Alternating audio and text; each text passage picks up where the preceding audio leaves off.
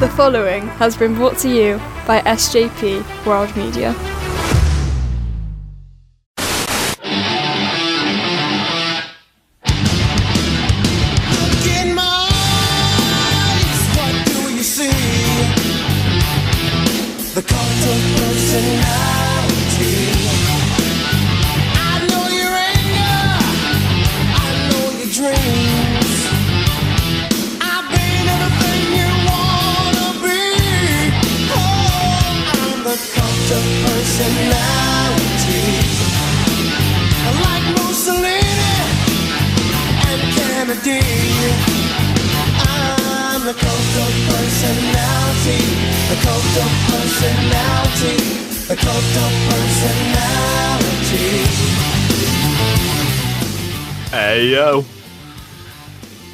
Hello. You seem Hello.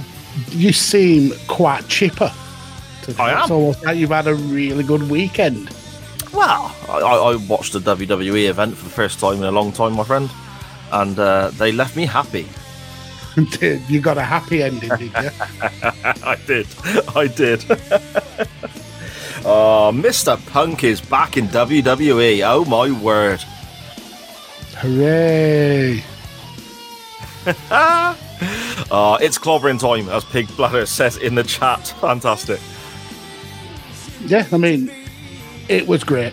I've got to say, the whole show, even up to up to Punk turning up, I thought it was a a well done WWE show. They always kind of pull pull out the stops for for pay per views, but I thought the the show flowed really well.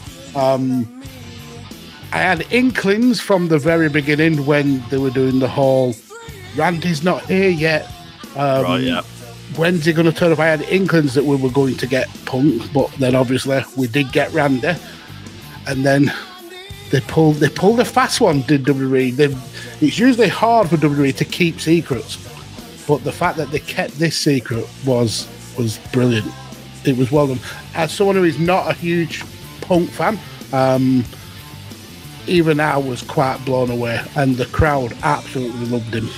Obviously, Yeah. they did in Chi- Chi- Chicago, but the matches that we're probably going to get now, yeah, it, it, it's very mouth watering. Oh, without a doubt, without a doubt. Uh, I, I don't, I don't know who's going to win the Rumble, but obviously you're looking at Cody facing Reigns, and I'd imagine it's going to be Punk versus Rollins at WrestleMania for the other world title. So is that your two So- favourites to win the Rumble? So what I've what I've seen today is that it may be Punk versus Rollins at Rumble. Oh, okay, right. So, so perhaps they may switch to Punk versus Roman for WrestleMania, or they, they may just keep that Roman, uh, that Punk versus Rollins storyline flowing all the way through to, to WrestleMania, which we've seen them do before. But uh, how ironic is it that Punk he's finally potentially getting his WrestleMania main event after leaving the company because he didn't get his WrestleMania main event, going to another company, kicking off there, and then coming back as as the all-saving hero. It's crazy, isn't it? Just uh, again, I suppose the comparisons between the two the two WWE runs he had. You look how different the WWE is now when he had his first run. I mean, it's not even owned by McMahon anymore. Nobody could have predicted that. It's just it's insane what's happened in pro wrestling in the last couple of years, isn't it? Absolutely insane. Yeah, to go from being fired on your wedding day or receiving Yeah. the, the papers of your release on your wedding day to um, the, the the vitriol that he, he spat out during his time with AEW, the way he absolutely ripped into WWE, and then two short years later, he's back, got one of the biggest pops in the company uh, in a long, long time, and it looks like he's, he's signed a multi-year deal uh, under like, under a, a new regime. Perhaps this might be what Punk needs. Might need, he might need that structure because I think uh, the problem with his run at AW is he had too much power. He had too much um, influence. I mean, Tony Khan looked at him as a, as a fan rather than a boss. Yes. We saw that with the with the all out uh, conferences and the way he was giving his own show. He was able to to slam uh, wrestlers like Adam Page and and Jungle Boy. I think under Triple H and the whole TKO uh, setup, I, I don't think he will get a, get away with stuff like that. So maybe No, he'll no, have to toe, toe the company line a bit more. Um, Which for me, it, it, it- in generally, it- for me, that means it, it, it's a plus for pro wrestling. Surely, if we've Yeah. got a motivated Punk who is towing the line, so to speak, as much as Punk can, because some of the controversies he creates it is is sometimes what what the headlines and the, and what makes the money, isn't it? Mhm. But if we've got Punk who's kind of towing the line as much as Punk can and working on a platform as big as the WWE with the talent they have, it's just a plus for pro wrestling. Surely. Yeah, it absolutely is. And um, I think this is a bigger black eye to AEW than than the likes of Cody leaving or the likes of Jade Yeah. Cargill leaving, uh, because this Yep. was the guy that Tony Khan pinned as as his golden goose, the guy who would take AEW to that level to be at least competitive with WWE.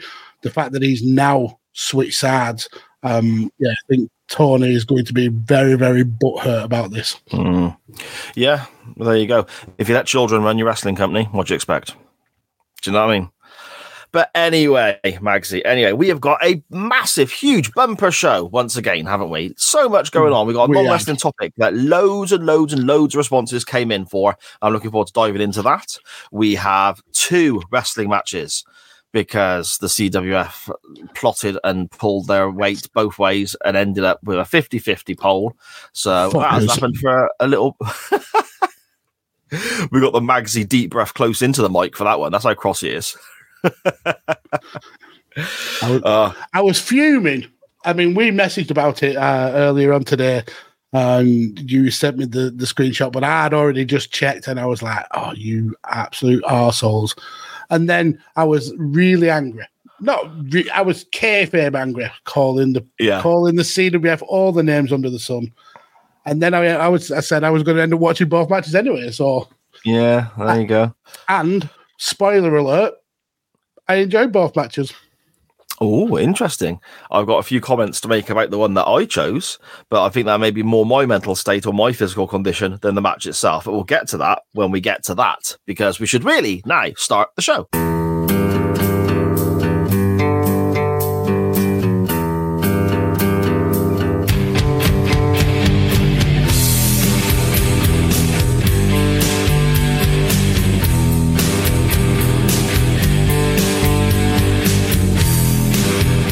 Afternoon, good evening, good morning, wherever and whenever you may be listening or watching from. This is Chain Wrestling Live with Mags and Si, an SJP World Media production, episode 139, if my counting is correct. I believe it is. 106 or 107 live, I think. Yeah, some yeah. And also- yeah. The spelling is wrong. I am aware. I picked upon it straight away. but with the way StreamYard interacts with Facebook and Twitch and, and all the social medias, you can't just edit the titles. You have to delete the whole streams. And Facebook doesn't like you deleting the whole stream. So it's stuck. it's wrestling just spelled with an R, isn't it? I mean, it is it's the- wrestling. yeah, it's so we could say it quick, quicker because our show's so busy this week. uh, I am Si, and with me, as always, is the DDP to my OCD, which you know, not having the W at the start of wrestling drove me fucking mad for a few minutes. I'm not gonna lie. the Raven to my liking it unshaven, my face. I mean, obviously, my beard. A podcaster who definitely is uncensored on all those home videos that leaked on the internet a few years back. We've seen them, Magsy. They are filth. The podfather himself, Lord Mags. How are we doing, sir? Well, I hope you watch those videos with a magnifying glass because you would need to. Uh, yeah, I'm doing doing really well. Um, it's been um, a, a normal week. No, nothing spectacular has happened apart from watching Survivor Series, which I thought was bloody good fun, as we've we've already spoke about. Yeah, there we go. Indeed. I mean, the, the, the talk of CM Punk and Survivor Series and so on is bound to get people chatting in the group chat here live of Chain Wrestling. Let's have a little dive into the chat, Magsy, see who is saying what. So first up, um, and uh, uh, once again, we have to thank this guy for his amazing Oh, yes. artwork. Um, he's uh, he's just he just he, he just betters himself every single week. It's quality, quality artwork. Uh, King Pig's Bladder says it's clobbering time. Um, Connor uh, from uh, Connor Knows Footy says, Hello, lads. Don't know uh, how much I'll be chatting. Feel a bit under the weather today. Caught whatever has been going round, but it's officially fuck Cincinnati week. Fuck the crew. Up the crew. Up the crew. Up the crew. Up the crew. Definitely not the fuck crew, the crew. Or Yeah. fuck up the crew. That's Um, different things. so- The first lady of the um, SJP World Media Network um, is Sharon, and she says it's Monday night. You know what that means. Um, King Pig's Brother also says, "Hey guys, hey CWF, hello to you, sir." Uh, Sharon says Randy Orton looked amazing. Yes, Oh, he he bloody did. He looked massive for for a kickoff. He looked almost Triple H levels of, of massive, and you could tell he was just having so much fun being back in a Mm. in a WWE ring when he did the the first draping DDT and he did the the old head wobble and he just was looking like a an absolute Yeah. lunatic. The the best Randy Orton is a lunatic Randy Orton. Um, and then Sharon says the only return worth talking about hashtag out of nowhere and that RKO on um on J, JD McDonagh where they threw him off the top of the cage Yeah. and he caught water. Class. I've- Randy Orton's one of those wrestlers who you don't realize you miss until he comes back. And i if if he's if he's interested and invested in what he's the the storyline or the wrestling he's doing, he he may very well be the best wrestler in the world. He's that good. He's Oh yeah, that, that he is fantastic. And again, he can do everything, can he? He can talk. He can work heel. He can work face. He, he- he's good when he's chasing the champion. He's good as a champion. You know, he can do everything, can he? Yeah, he's he's a he's a, an an instant first ballot Hall of Famer. Yes, yes. Um, Matt the Matt at UK, hello sir, how are you? He says hashtag book punk versus Roman Ukauchi. You know that if someone was to take that title away from Roman and it's not and it isn't The Rock, Punk is not a bad shout. I think the internet would melt, and I would be here for it. Exactly. But the build up to that match, can you imagine the promos back and forth, especially with Yeah. Heyman in Reigns' corner, having been Yeah. with with Punk previously, and and, Yeah. and Punk has always said he's a Paul Heyman guy. yeah, that'd be TV gold, wouldn't it? It would. Uh, DK uh, uh, says, "Hey, hey you're uh, CWF. Hello to you." Um, King Pig's Banner says, "No, R Truth's return was bigger. R Truth's the pop R Truth got was amazing, and that normally the the the like the sponsored segments that WWE do are very very cringy, and that one was was cringy, but it was also hilarious. The argument versus Chip and Crisp was brilliant, and then R Truth popping up. I, I love R Truth, and if you listen to the um, Bang Bang podcast, Christmas Crackers, I give a, a special shout out to R Truth in Man. So uh, check that out. I think Man will be the first to drop at the beginning of December. So definitely check those out. Well, that's Friday then, isn't it? Friday's the first. It is. It is exactly. Um, DK says the wrestling world truly feels like it's changed for the positive. Lots of uh, folks really looking forward to Raw last night uh, tonight. Yeah, and the wrestling media world is absolutely on fire. Absolutely, just the fact that it's it's always with WWE. It's never say never. Vince would always could mend bridges as long as money was was there to be made. But if there was anyone who was as close to never going back, you thought it would be Punk with the way he he left and the the hate that he had for the company. Um, you would ne- you never thought you'd see the day that Punk came back, and he and he has, and it's going to make for a, a very exciting run up to WrestleMania. Would you place Punk coming back as more unlikely than Brett coming back then? Because that was the the big one that my mind always goes to. Obviously, you got Mm, San yeah. Martino, the Warrior, and all that, but Hart was was in, insane. If, you take that same ten year period or whatever whatever it is from ninety seven onwards, I mean, that's a very, very good show. I mean, put the way Punk left, yeah, it was, it was under a dark cloud, but but Brett saw his his brother die in a WF ring. Mm. So he had way more reason to be bitter. And Yes. Brett also kind of like uh, Punk, he he believed in the kayfabe of wrestling. So yeah, there's a lot of similarities there. I think the Brett one is a bigger shock Mm, or a bit maybe a bigger moment, but but CM Punk is certainly up there within in the conversation for that. I think. yeah, yeah, fair point.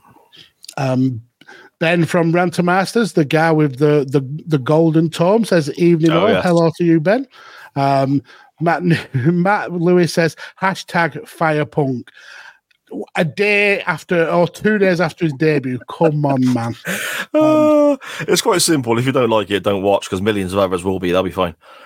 Exactly. Uh, Matt then says, uh, "Get the W out." A new slogan for the CW. What and, and replace the W with an M, perhaps. Call it the CM and hashtag kablam. Exactly. Kablam. ben from Ben from Rantomatis. Thank God Michael Cole was there to hold Rollins back. oh, big, strong Michael Cole. Um, if you uh, if you've not watched the Cultaholic Wrestling um, WTF moments from uh, from Survivor Series, just go and check out the last couple of minutes because Ross from there he does like almost a, a commentary of the video what's happening and it, the way he takes the piss out of Seth Rollins is absolutely amazing. It's just it's brilliant comedy, so definitely go and check that one out. Uh, Connor says, Mags leaked home videos, dear God, that is not an image I wanted in my head. How how dare you? How that should be an image you should be hoping for in your head. I And the beauty of videos is it's not just an image; they move. It's a moving image, yeah, exactly. Um, Matt says the uh, the Avalanche RKO may be one of the best he's ever hit. Credit to uh, JD for being in the perfect position. No, I still would say the best is the the stomp into the RKO Oh, with Um, Rollins, with Rollins. Yeah, that is was so absolute- good. absolutely superb. Um, and then uh, Connor says, took a gander at the ticket prices on Saturday, thinking about making the trip to Cincinnati, but two tickets off $35,000 each. Looks like I'm going to stay home and watch it on the couch. $35 each for a, a, a football match. That seems That's insane. ridiculous. Ben from Rant- says, "Long live King Ross." Yes, we, we absolutely love. We stand King Ross here. And um, the final one for now, Matt Willis says, "Shout out to the guy who did solo commentary on the SJP watch long of Survivor Series main event on Saturday night." and yes, he's was also Mr. in both chats. Cup. Yeah, He's, Benny he's, had he's such a hard worker. apparently, and uh, de- departed just before the main event started. And Matt stayed there and did the whole main event on his Todd after you know already sitting there for several hours because they covered the kickoff and all sorts. Of look, so the, I mean, the the effort they put in, uh, applauds to those guys. But maybe Benny knew what was coming up. Maybe he knew that Punk was making his comeback. and he, he didn't want to be just distracted, you know, with with having to be live and all that. He had an Exactly. inkling. He want, you know, as soon as that, he's like, "My, I got a power cut," and he shut his camera off. That shirt came off. The Vaseline came out. He was Pant- ready. pants down, lube, and some Kleenex, and he was There ready for his Punk explosion. oh dear, punk! It's punk. Yeah, not no punk. Yeah, okay. Um, thank you so much to everyone for joining us again here live on the Monday night. I mean, let's be honest. What else could you be doing? Watching shitty football or soaps? So stick with us because we will do our best to entertain you for the next hour or two. Magsy, where are we going first? I mean, it is a bumper episode, um, so I think we should just go straight into the Hall of Fame.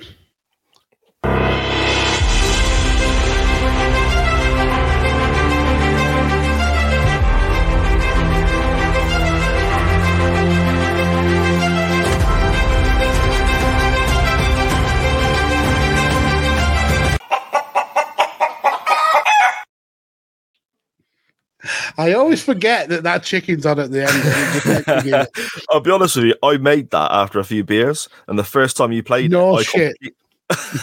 I completely forgot that I put that chicken on the end. And for those listening on the audio version, if you ever see the live footage of, of the any of the music or clips or whatever that we have on the show, there is just a close up of a random chicken on the screen. Yeah, and it just comes from absolutely no. You've got all the red carpet of a Hall of and then a chicken like there in your face. Yeah, and it genuinely surprised me because I'd forgot I did it when I watched it the first time. uh, Magsy, what do you got for us? Okay, so I mean, this Hall of, of Fame hasn't kind of been uh, like a standard Hall of Fame. We've not even introduced any single wrestlers or, no, no, or any been... wrestling talent in particular. Uh, and I'm going to, yeah, and I'm going to keep that going because um, I'm not. In, I'm not inducting a, a, a, single wrestling talent in this one, uh, but I want you to kind of throw your mind back to mid 1990s in wrestling. So you had the WWF who were struggling at the time, let's say, with uh, many wrestlers lumbered with a, a gimmick that also uh, incorporated a, a part time day job. And then you had WCW who were were so lackluster in terms of their own talent that they they clung onto the the remnants of uh, the old WWF talent, the likes of Duggan and and Savage, Hogan, just kind of being being the old guard of, of, of wrestling, I suppose. The fucking nasty boys. Yeah. But down in a little corner of America, there was a, a wrestling company who were trailblazing. And I, I don't use that word, word lightly. The, this company was trailblazing a path in wrestling that brought the the grunge scene that was was very prevalent in the in the mid nineties at the time. Uh, they brought reality back to wrestling. They brought a hardcore um, a hardcore feel of wrestling that that really kind of made an impact with with those fans who had become bored of the WWF style and bored of the WCW style of wrestling, and that and that company was ECW.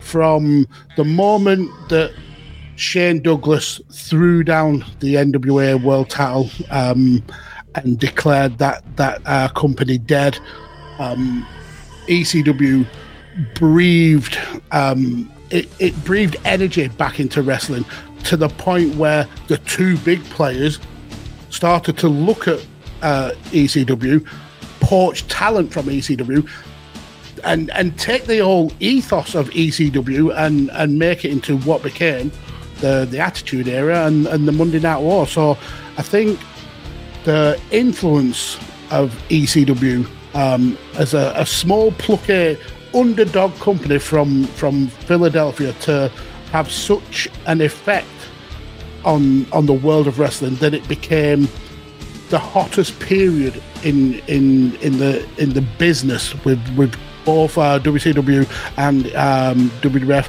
making millions and millions of dollars, mainly off the back of ideas and talent that they got from from ECW. And I just want to go through some of the, the wrestlers that that went through the doors of ECW and this plucky little company uh, that sprung up from essentially nowhere. I mean, you've got Hall of Famers like Bam Bam Bigelow, you've got Cactus Jack, the Dudley Boys, ho- essentially homegrown, Benoit, Jericho, Christopher Daniels, Stone Cold Steve Austin. We wouldn't have um, if it wasn't for ECW. They gave him the platform for him to to stretch his his legs uh, as a character and all that that um, vitriol he had with WCW for for letting him go all came out and made that that that wrestler um, the, the the the the star that he became. Um, the the likes of Dusty Rhodes, Terry Funk, uh, the Road Warriors, Eddie Guerrero and Dean Malenko putting on clinics of wrestling. The introduction of um, of Lucha Libre with the likes of Rey Mysterio, Juventud Guerrera, Psicosis, super crazy. The the likes of Tajiri um, even bringing Japanese wrestling, which was which was incredibly hard to get hold of in the in the mid nineties, seeing the likes of Masato Tanaka, Tajiri coming over, Ta- uh, Taka Michinoku, the the amount of amazing talent that that got that cut their teeth in that company and became massive superstars. And then you you see the likes of Sandman, um, Tommy Dreamer, Sabu, Lance Storm, all huge names in in the in the the wrestling business. And then you see the likes of RVD. I mean, he became a genuine WWE Hall of Famer off Yeah. the back of starting in, in in ECW. But the biggest star that they met was ironically the guy who who kind of wrestled control of the company and was essentially running it out of his mum's basement. We got Paul Heyman, one of the best men on the stick, one of the best commentators. Just the, the things that this guy has done for the wrestling business is just absolutely unreal. So without ECW, we don't get an Attitude Era WWF. We don't get the Monday Night Wars. We don't get the the WCW uh, crossing over into the mainstream. So this week, I'm putting in ECW. Nice. And I can't add anything to that because you covered it so, so well, mate. Absolutely perfect. So influential. It's a shame how it ended up and how it was just torn to bits by the bigger boys, I suppose, with, with- mm-hmm. with a bit more money. But at the same time, it was ahead, it was, you know, again, ahead of the curve, ahead of its time. Absolutely fantastic. Great stuff. Yeah. My entrance into the Hall of Fame is returns inspired, Magsy. Oh God, it's Punk. I'm putting It's CM not. Punk into the Hall of Fame. I love him. It's not. It's, and again, it's not an individual wrestler. It's actually more of, I don't know how to word it, a storyline or potentially even a promo. Uh, I would like to go back to something that basically made me the most excited I've been as a wrestling fan as an, as an adult since I was a child, so to speak, and I was you know buying into kayfabe and all that sort of stuff. I'd like to go back to 2002 and a DX reunion on Raw. Shawn Michaels was still not wrestling. Shawn had his head ran into a car window on the outside in a, in a car park or parking lot, as they say. And then Triple H for the next week or two went on a big. Uh, it was almost like a who done it, wasn't it? Almost like you know episode of Columbo trying to track down who it was. And then we get the episode of Raw where Shawn is all beaten up, cut up, taped up, and all this sort of stuff. Um, sat via the video screen talking to Triple H in the ring uh, saying he's got some video footage of what happened. Because I'm already thinking, okay, this is going to end up, you know, back then thinking this might be Triple H who's done this. I think it's pretty obvious it's going to be Triple H. But what's the end game here? Because I'm thinking Shawn's never going to wrestle again. You know, and uh, w- everyone's fully aware how much I adore Shawn Michaels. He's my probably my favorite of all time. That promo, some of the reactions, some of the facials with Triple H as well, is just absolutely brilliant. We have the moment where Shawn says he's got the footage after Triple H has been talking about uh, searching high and low for the culprit and and all this sort of stuff. And uh, he's asking Shawn how when's he going to be back? Is he going to be okay? And so on. And then we have the pixelization of the the security footage, and you can clearly see it's Triple H in one of his you know almost Motorhead esque cross t-shirts and so on. And we get the line from Shawn as he just leans forward and goes, "It was you, Hunter." And Tr- Triple H's face just changes into a big evil grin, spits his gum out, and starts yelling, "Damn right, it was me, Shawn. You were weak," and all this sort of stuff. And then we get the next bit that really got me, and I mean, it got me stood up off my sofa as as a twenty. I think I was 20, 21 at this point. Stood up off my sofa, hands on my head, going, "Oh my god, I can't believe this!" Similar to how Punk got me on Sunday. Shawn was there saying the doctors say that I'll be fit soon. Um, I'll be I'll be ready to go, ready to go by say SummerSlam, and that just that moment, it was just like a, a lightning bolt hit me. It was incredible. Somebody obviously ran his head right through the side of that car window.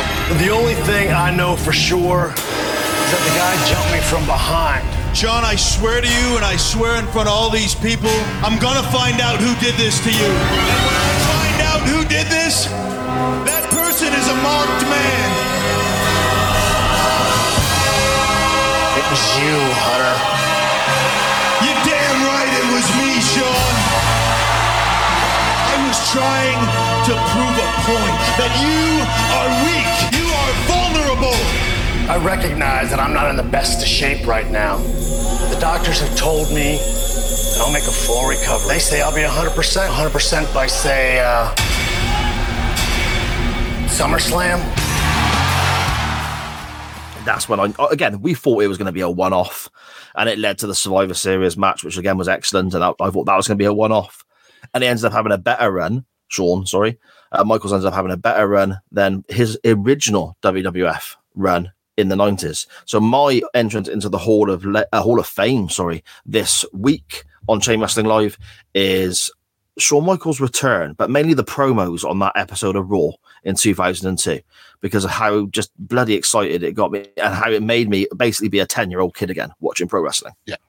And that's the great thing about about wrestling that you get those moments that just suck you in and the wrestling if you look at it from um, an outside point of view wrestling is the most ridiculous thing to be a fan of blokes Yes. pretending to fight in in spandex but it's moments like the one you just mentioned that that that affect you emotionally that get you so invested into into the product um yeah it's a it's a great pick and a great great promo and like you said it it leads to Shawn Michaels best ever run um so yeah, Yeah. that's that's a very worthy entrant Should have pulled the trigger on him beating Cena at WrestleMania that one year, mate, for the title. But Mm. What could have been? What could have been? But there we go. Those are your entrants into the Chain Wrestling Live Hall of Fame for this evening. We have the Shawn Michaels Triple H 2002 Shawn's comeback promo and ECW and all of its influence. Magsy, shall we dive through the chat quickly before getting into our non wrestling topic? Yes, we shall. Um, Matt says, um, You left me to talk about my least favorite wrestler other than Will Ospreay. Hashtag fuck me. Fuck you, Will Ospreay. Yeah, Will the wet wipe. Yeah, how, how again, ironic that AEW made a big grand deal of signing a wrestler who had been, who had wrestled for the show 11 times. And then WWE did not mention Punk Mm, signing once until he showed up. In fact, flat out denied it, yeah. and then he showed up and got a, that huge of a pop. Um, Matt also asked which one of the those uh, chicken, which chicken of yours is that? Um, I don't think it's actually. It is the same breed as my chicken, a Lohmann Brown, but it's not actually one of my chickens.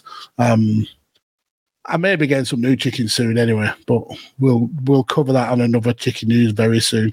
Uh, Dan Griffin says, "Evening all. Apologies for my lateness. I was watching Doctor Who with my old man. How are we all?" And Sharon says, "Am I the only one who cried my way through that Doctor Who episode?" I predict that that Si had a little shed of a tear through it. I didn't. I don't get me wrong. It was it, it was bubbling away. It was gonna, you know, it could have it could have gone that way, but it didn't quite. It didn't quite. I, I enjoyed it, and I've spoken to Sharon and, and Dan and, and Morty and that as well about it. I really enjoyed it, but I feel it was an episode they had to do to get onto the better stuff that I hope is coming next week and the week after. If that makes sense. I've not watched it, Okay, but well, it's worth it's worth watching. It's worth watching. It's decent. I will. I will watch it. I do like Doctor Who, especially Okay. modern Who. That oldie, oldie, wibbly wobbly timey wimey bollocks can piss off, but if it's not in colour, I'm not interested. In oh okay, well, did you see for the 60th anniversary they No. took the very first Daleks story from 1963 and colorized it and changed the soundtrack and they and it was like a, it's a seven parter but they cut it down to just over an hour and then re-showed it on the BBC and I sat and watched it I've with Charlie. started something now, Anna. I've started have, a, a rant. I, I I- put it on because Charlie's never seen it in the black and white form or anything like that, and it was okay. It was all right. It just makes it. I'm just thinking it'd be curious to see how many more of these they might colorize and so on. You know, especially now that the BBC's got it all on the iPlayer, because they must want y- younger fans that New Who have captured to go back and watch some of that as well. Surely, because it's all money and- for them, and- isn't and- it? So, and it- yeah, it's it's free content. Yeah. like said, colorize it, uh, um, update, remaster the audio. It's it's free content. Get it out there. Hmm. Um, ben from Rantomaster says, "Buoyant now you are here, Mister Griffin." Yeah, it, it was it was quite deflated when when you were here, but now you've rocked up, Dan. He's very buoyant. Um, Dan says um, he he welled up a few uh, a fair few times. Then also says he's known for his flotation properties. It's actually on his um, CV. Ryan, uh, aka Nishgar, says, Are we talking about uh, the Matt Attack UK and what he's done for wrestling? Yeah, I mean, I think Matt may possibly be a, a future entrant to the to the Chain Wrestling Hall of Fame for, for all that he's done for this this great business we call wrestling. Uh, Connor says ECW, a great company that WWE failed to reboot, reboot and refu- refused to pay the rights uh, to original music even after after thirty years. Yeah, we we try not to speak about the reboot. They should have left it at the one night stands. Well, Scottish Danny loves the reboot, though, doesn't he? He, he, he also loves it. stabbing people. So I don't know There's how no much. Evidence to that, but yes, it's true. yeah, because he's good at covering his tracks. Yeah, he's, he Um, doesn't just like it; he's bloody good at it. Exactly. Ryan says uh, the the Triple H and Shawn Michaels uh, is a classic promo, and he, and he says and and won't be full time until February the earliest. Um, Ospreay. Ah, Ospreay. Yeah. Who cares? Wet wet will Um, he also then says, "Should I be on YouTube? What is happening, folks? Twitch is where it's at. Yeah, well, we're on Twitch as well. We we multi stream because we're talented like that. and I pay the extra five ninety nine a month. exactly. Uh, Connor says he cried a little tear when he watched the episode yesterday. Then he saw the pricks online, which got me fuming. I mean, it, the the the wrestling pricks. I'm assuming he means.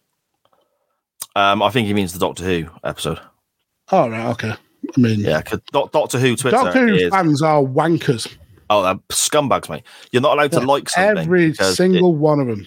oh, th- th- it's as bad, potentially sometimes at worse than wrestling Twitter, mate. I mean, all the all those kind of like um obscure fan based Twitters are horrific. I think Twitter in general is just a very toxic place nowadays. Yeah, it is. Uh, Ryan then says he switched here because Twitch was lonely, uh, and then the reboot was only is only great uh, when they were building new stars, and also the chat was lonely. Oh, well, you're here with us now, my friend. So you ain't got to worry more than it. welcome, sir. More than welcome. There we go. And I suppose then we should dive on in to this week's non wrestling topic, Magsy. NWT time. Oh! No wrestling talk here. It's the non wrestling topic. Lovely. Nice. Lovely. Nice. Oh, lovely. Lovely. Big filthy belch. It's so common. it weren't me. I- I'll tell you what, you want to hear our Libs football team, mate? Sharon in the chat, please confirm so everyone's aware that I'm not just making stuff up.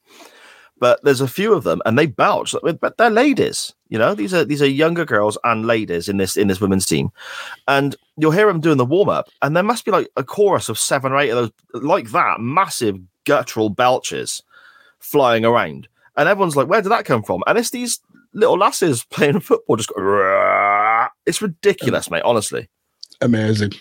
I mean, oh, equality. Equality. Well, there we go. There we go. Uh, this week's non wrestling topic was inspired by, well, first of all, put forward by Mr. Mags and inspired by Thanksgiving over the other side of the water, Mags, wasn't it? hmm It was um, this weekend, at Thanksgiving. Um, got a couple of messages from some of them, my American friends saying how they were thankful for me. I don't know why, um, but yeah, just it, it made me think: what else can the the the CWF be thankful for? Um, and then I, I tacked on the more ridiculous, the better, just for a bit of a a bit of a comedy break, I suppose. Indeed. Indeed. That turkey with a man's head and a little tiny waving arm thing is actually far more unsettling than I realized when I posted it. It's pretty It horrible, is. isn't it? It's quite weird. I don't even Is know where that is. that- I think it's Seinfeld. Is it not it? I just typed in turkey and picked one. I put a lot of thought into it, mate. We You read begin the word with someone who was gobble. just. That's I what did. it is. You I read the did. word gobble gobble. Yeah. And the first 15 videos that had gobble attached to them, I could not put up because that was a, a totally different thing. uh, we begin with somebody who has just joined us in the chat.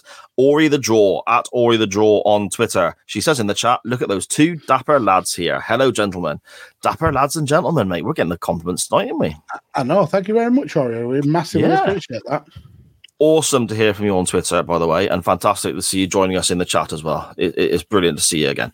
Uh, Ori says, I am thankful for TikTok chicken videos since I never hear from my good friend anymore and I miss him. Magsy, why are you ignoring Ori? I know. Um, it, and it, it, it's it's not just Ori as well. So um, going back to when I went radio rental, when I went a bit mental, um, I kind of cut myself off from the majority of of, of social media, um, and a lot of really good, really good friends, uh, and as as horrible as it is for me to say, they unfortunately ended up being the collateral damage of me kind of recovering from that that mental breakdown. Um, I'm I'm slowly trying to kind of uh, get back to the point where I'm I'm regularly um, in in contact with with with with those people, but um, the likes of Ori, Tanner, um, Scottish Danny, uh, Matt, uh, all the people who used to make contact with uh, Paul, Ray. Um, I, I feel guilty all the time that I don't, I didn't continue making contact with those, but it was such a kind of man fuck at the time that I needed to be free of that, I suppose. And unfortunately, they these people took the, the brunt of it. Um, but it doesn't mean I, I don't appreciate them any less or I don't uh, love them any less. Um, and it's definitely nothing that they've done. It is it is genuinely a me thing. Um, and I'm, I really am sorry that I've I've made people feel like I'm I'm, um ignorant or maybe or uh, I've cut them off. And it's definitely not a case of that. It is just a case of getting my brain to work the way it did before without getting to the point of um, going mental again, I suppose. So I promise you, I have do- I have not forgotten any of you, and I massively appreciate all the the help and support and and just the the the fun times that we we've had together. And, and you're all amazing. Just just believe that you are all amazing. I, I, think I can speak for everyone as well when I say that nobody feels that way, Magsy. Nobody thinks you're ignorant or anything like. Everyone's aware of the situation. And I mean, we can see the comments coming in in the chat that are already backing up what I was going to say beforehand. As long as you're okay, that's the priority. You know, it, real life comes first, as you as you often tell me. So that's the way it has to be. That's the way it has to be. Nobody feels ill towards you, nobody feels bad towards you, nobody, anything like that. As long as you're doing all right, that's the biggest thing, my friend. Yeah, um, and I massively appreciate that. Uh, but I do miss having these people to to just to just chat with. Uh, And again, that is um that is definitely a me thing. That was definitely something that that added, and no, no one else. Uh, has done anything wrong uh, or, or or upset me or, or anything like that. It's just something that at the time I felt I needed to do, and it's it's a long road to to recovering from that. But hopefully, um, it won't be much longer before I'm back in that kind of space. Um, and yeah, maybe we can revisit some of that content down the line. Mm. Oh my god, my wife in the chat. Fuck's sake. I know, Cole, you should feel guilty. You, you not, not even a prick though. She didn't even just say you should feel guilty. You prick. She victimized the the the area that I'm from. She's xenophobic. Is that. Mrs. Xenophobic? oh dear me. Chris Bellis at Real Chris Bellis on Twitter uh, recorded this week's episode of the HBK podcast with Chris Bellis. First time I've ever sat down and spoken to him for a recording or in Oh, wow. general, to be honest, and never done it before for any show that he's on, any show that I'm on. It's amazing that considering how much content he puts out and how much I put out, we've never actually crossed paths properly before. Uh, so we sat down, the two of us, and discussed um, WrestleMania 10. That's where we're up to on the HBK podcast now. The Shawn Michaels Razor Ramon ladder match had a blast. Brilliant bloke to talk to. Uh, he's as passionate about Shawn Michaels as me, so it's just the two of us basically Oh, just praising Shawn for an hour. So, That in your pants. You oh mate, It was a good time. About Shawn Michaels. a good time was had by all. That mullet, oh. um, Chris Bellis says, uh, because family and friends are a given, I'm thankful for music in all of its all of its rich, beautiful forms.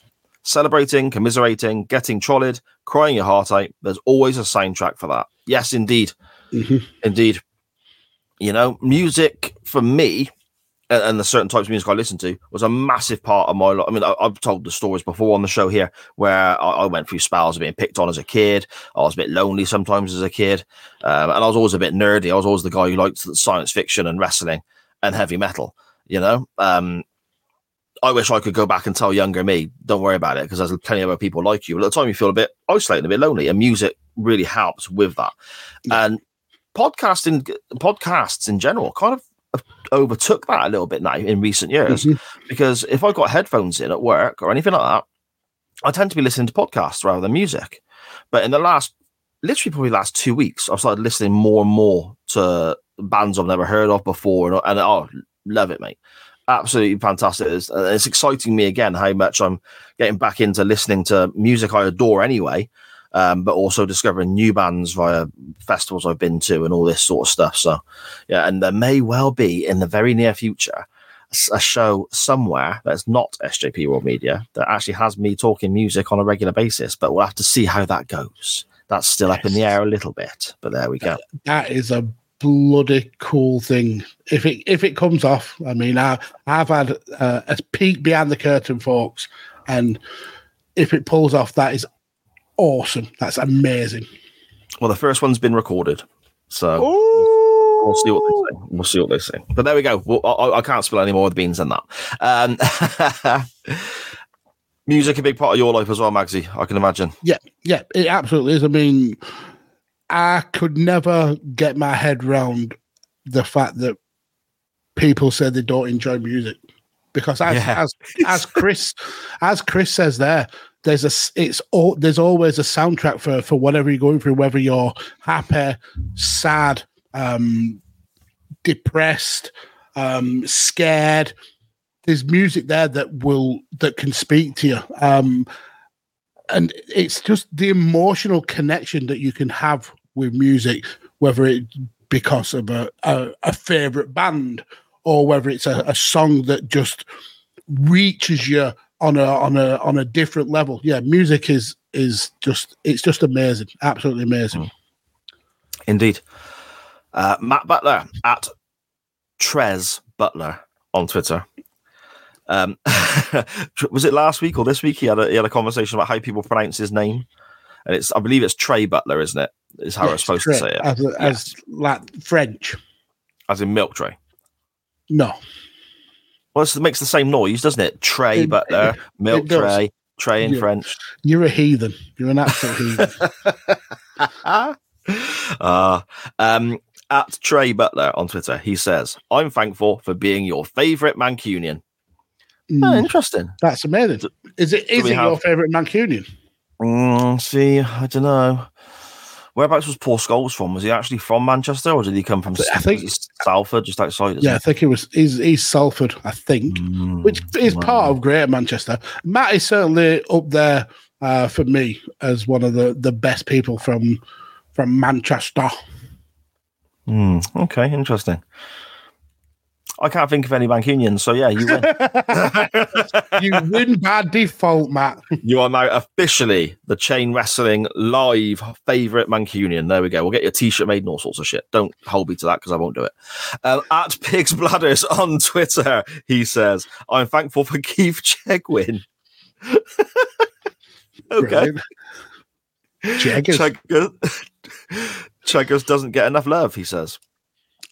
Listen, when you've watched the episode of The Naked Jungle where Keith Chegwin Mm-hmm. gets his meat and two veg out, you will never love Cheggers again. So, no, I don't agree with King Pig Brothers. I have seen too much Cheggers for my liking. Pigs Bladders also says, I'm thankful that Gloucester uses cheese rolling as a way to stop overcrowding. I mean, in Gloucester, there's so little to do. It's either throwing cheese down a hill or procreating. And that's why Sire's got 11 kids. Four. I've got four. uh, They didn't Uh, get RTV until 1997. Central, it was called then, wasn't it? we, we had a big issue picking up Channel 5 down here for like a whole year and a half later than the rest of the country. So you're not far off from something like that. I blame those There's hills. now four know. channels on the TV, Sharon. Dear me. Uh, Pigs Bladders continues. I'm thankful that even in this day and age, dirt sheets are still unable to get all the scoops and ruin every surprise. And he says with CM Punk in mind. Yes, that's Oh. brilliant, isn't it? I mean, Sean Ross Sapp and and uh, Dave Meltzer were adamant that the CM Punk thing wasn't happening. Yeah. And then about 10 minutes before uh, it, it, uh, Punk came out, they were all scrambling on, on Twitter. We've heard news that CM Punk is, is backstage at the Survivor Series. Yeah, it was well played by WWE. Well played. Fuck Dave Meltzer. Um, a new Twitter handle here, Magsy, at largely speaking. And this is our good buddy Ben, formerly at Witticisms of Ben. Love the bloke. Uh, and this is something I'm very thankful for as well. He says, I am thankful for being blessed with such bland yet melodic vocal stylings. Oh, yes. How dare he say bland though? He's got the voice. He's got the voice of a radio advertisement. And it Ben, just Well, yeah. Yeah, very good. Yeah, well, I mean, I've asked him to record stuff for me before so I can use it on bits and bobs. So. yes, like harder sigh, harder. oh yes, right there, right there. I hope my kids aren't watching. Uh, and also, Ben says, and corned beef. I bloody love corned beef. I like corned beef. When it when I read that, that genuinely made me made me laugh out loud. Yeah. Just thankful for being uh, blessed with a with bland yet melodic vocal sounds and corned beef. Just two totally different things, but yeah, amazing. I had corned beef for a little while, mate. I'm going to get some corned beef when I get paid. I love corned beef. Do you know the issue with corned beef? what though, a treat! No, Oh, just, just shut up, you prick. Sharon, when, when our dole money goes in, I'm getting me a tin of corned beef. when our dole money goes in, you bastard. uh, um, corned beef, though, the issue I have with it is, you know, they make they make the pre-sliced ones for your for your sandwiches, don't they? Mhm. That's far too thin. But then when you get the corned beef that's in the tin and you cut it for your sandwiches, like a whole tin of corned beef will only go around like two sandwiches. So what you're doing wrong is you should get a fork and and mush the corned beef. No, because that, that's how I serve the animals their meat at the end of the, like the cat meat and the dog meat. I put it in their That's how bowls and mash Lemmy gets his corned beef. Yeah, so it's like I do that. It makes me go, "What? It looks like cat food." No, the the best for tin corned beef. The best thing to do is corned beef hash. Well, oh, Sharon makes a banging corned beef hash, loads of onion. Oh, lovely stuff. Sharon says you've got to tell the corned beef live story. okay, I think I might have told this before on the show, but very, even as maybe as far back as the audio versions. But okay, um, Sharon will have to correct me on dates and ages here because I'm a bit foggy on that sort of thing. Of course, uh, you know the song. Um, call is it call me, call me, Mhm. call me? Yeah. Liv, when she was very little, asked me what they were saying. So uh, again, uh, you know, with the um, you know, never w- wanting to pass up an opportunity for a wind up, I just told her as a passing comment, they're singing about corned beef. And she looked at me and she was like, What are you on about? And I was like, Listen, really, really carefully listen to the song. You got the video of all the women with their asses out, aren't you? Doing the aerobics and all that in the thing, right? I was like, really listen to it, and you can hear they're you know it's difficult sometimes, but if you really concentrate, evil. and and I, I sort of hummed it along to her, and a corn beef, corn beef, and that was it. Just a passing comment. That was it. She went away happy, and uh, again, she was very little at the time. I- I- Sharon, let me if you can remember how young she was, because this went on for a, a few years, and then completely out the, out the blue, totally forgot that this happened. Because again, it was a throwaway pass, passing comment. A few years later, she'd been out with her friends. Comes comes in the house, walks straight in the front room and goes, They're not singing about bloody corned beef in that song, you know. All my friends are laughing at me. That is cruel. I knew there was going to be a, a cruel end to that story. Uh, but I couldn't even remember saying it initially. But yeah, ah, dear me. Uh, ben Ben says in the chat, those keys on corned beef uh, tins can burn in hell. No, they can't because they have a second use. If at a pinch you don't have a pound coin when you're going to the supermarket, those corned beef tin keys can can circumvent the need for a pound coin by shoving them in the in the gap and and not actually paying for the rental of a, a trolley. Okay. Now, I'm, I'm, I'm, it's a serious question now, right? Serious question. At what stage in your life are you getting to where you haven't got a pound coin in your pocket, but you but you do have a little key randomly from a corned beef? Do, do you make a corned beef sandwich and go, do you know what? I'm going to keep hold of this. That's going to come in handy somehow. And then weeks later, you're like, look, wife, I told you, wife, I told you, look, this would come in handy. And she's like, you've been w- w- carrying that around for like three months, you crazy bastard. And there's you sticking it in a freaking Tesco's trolley. Do you know what I mean? In what world does that become your thought process? I saw it on a YouTube video, like a um, oh, one of those uh, hack, like five minute craft style videos, and I did try it, and it does work. Only specific ones, the ones with a slot, not the ones where you put the the the coin in and then have to maneuver the the slide in. It's only the ones with the slot. But yeah, well, yeah, because it's not round, is it, to go into the yeah, well, exactly. But yeah. for very particular trolleys, that that works every time. So, so you saw it on a YouTube video, and you I tried went, it. "I wonder." because I am, or, or m- me and the, and the wife are regular. Like, we don't use cash hardly anymore, so we don't have like pound coins. yeah, yeah, yeah, that's fair enough. Yeah. So we're always like going shopping, and shit, we forgot a pound coin for the for the the trolley, and we have to go inside the building and and look like like we're from Gloucester by begging for a, a key to to get in the trolley. So Whoa, whoa, whoa, whoa, whoa, whoa, whoa! Not look like you're from Gloucester. I've never heard of anyone down here doing this. so but they'll say- all be trying. uh, They'll listen to this podcast and they'll all be trying it now. But you don't. You don't have to waste a pound. You sat there in that trolley thinking, I could be getting something off these shelves of Farmfoods right now, but I've got that pound coin trapped in the bloody trolley. Now, steal a key from a tin of corned beef, use that as your pound, and then you can buy an extra bag of sausages. oh my word! Oh, I pity your wife so much. Um, she pities herself. uh, Connor knows soccer at Connor knows footy on Twitter.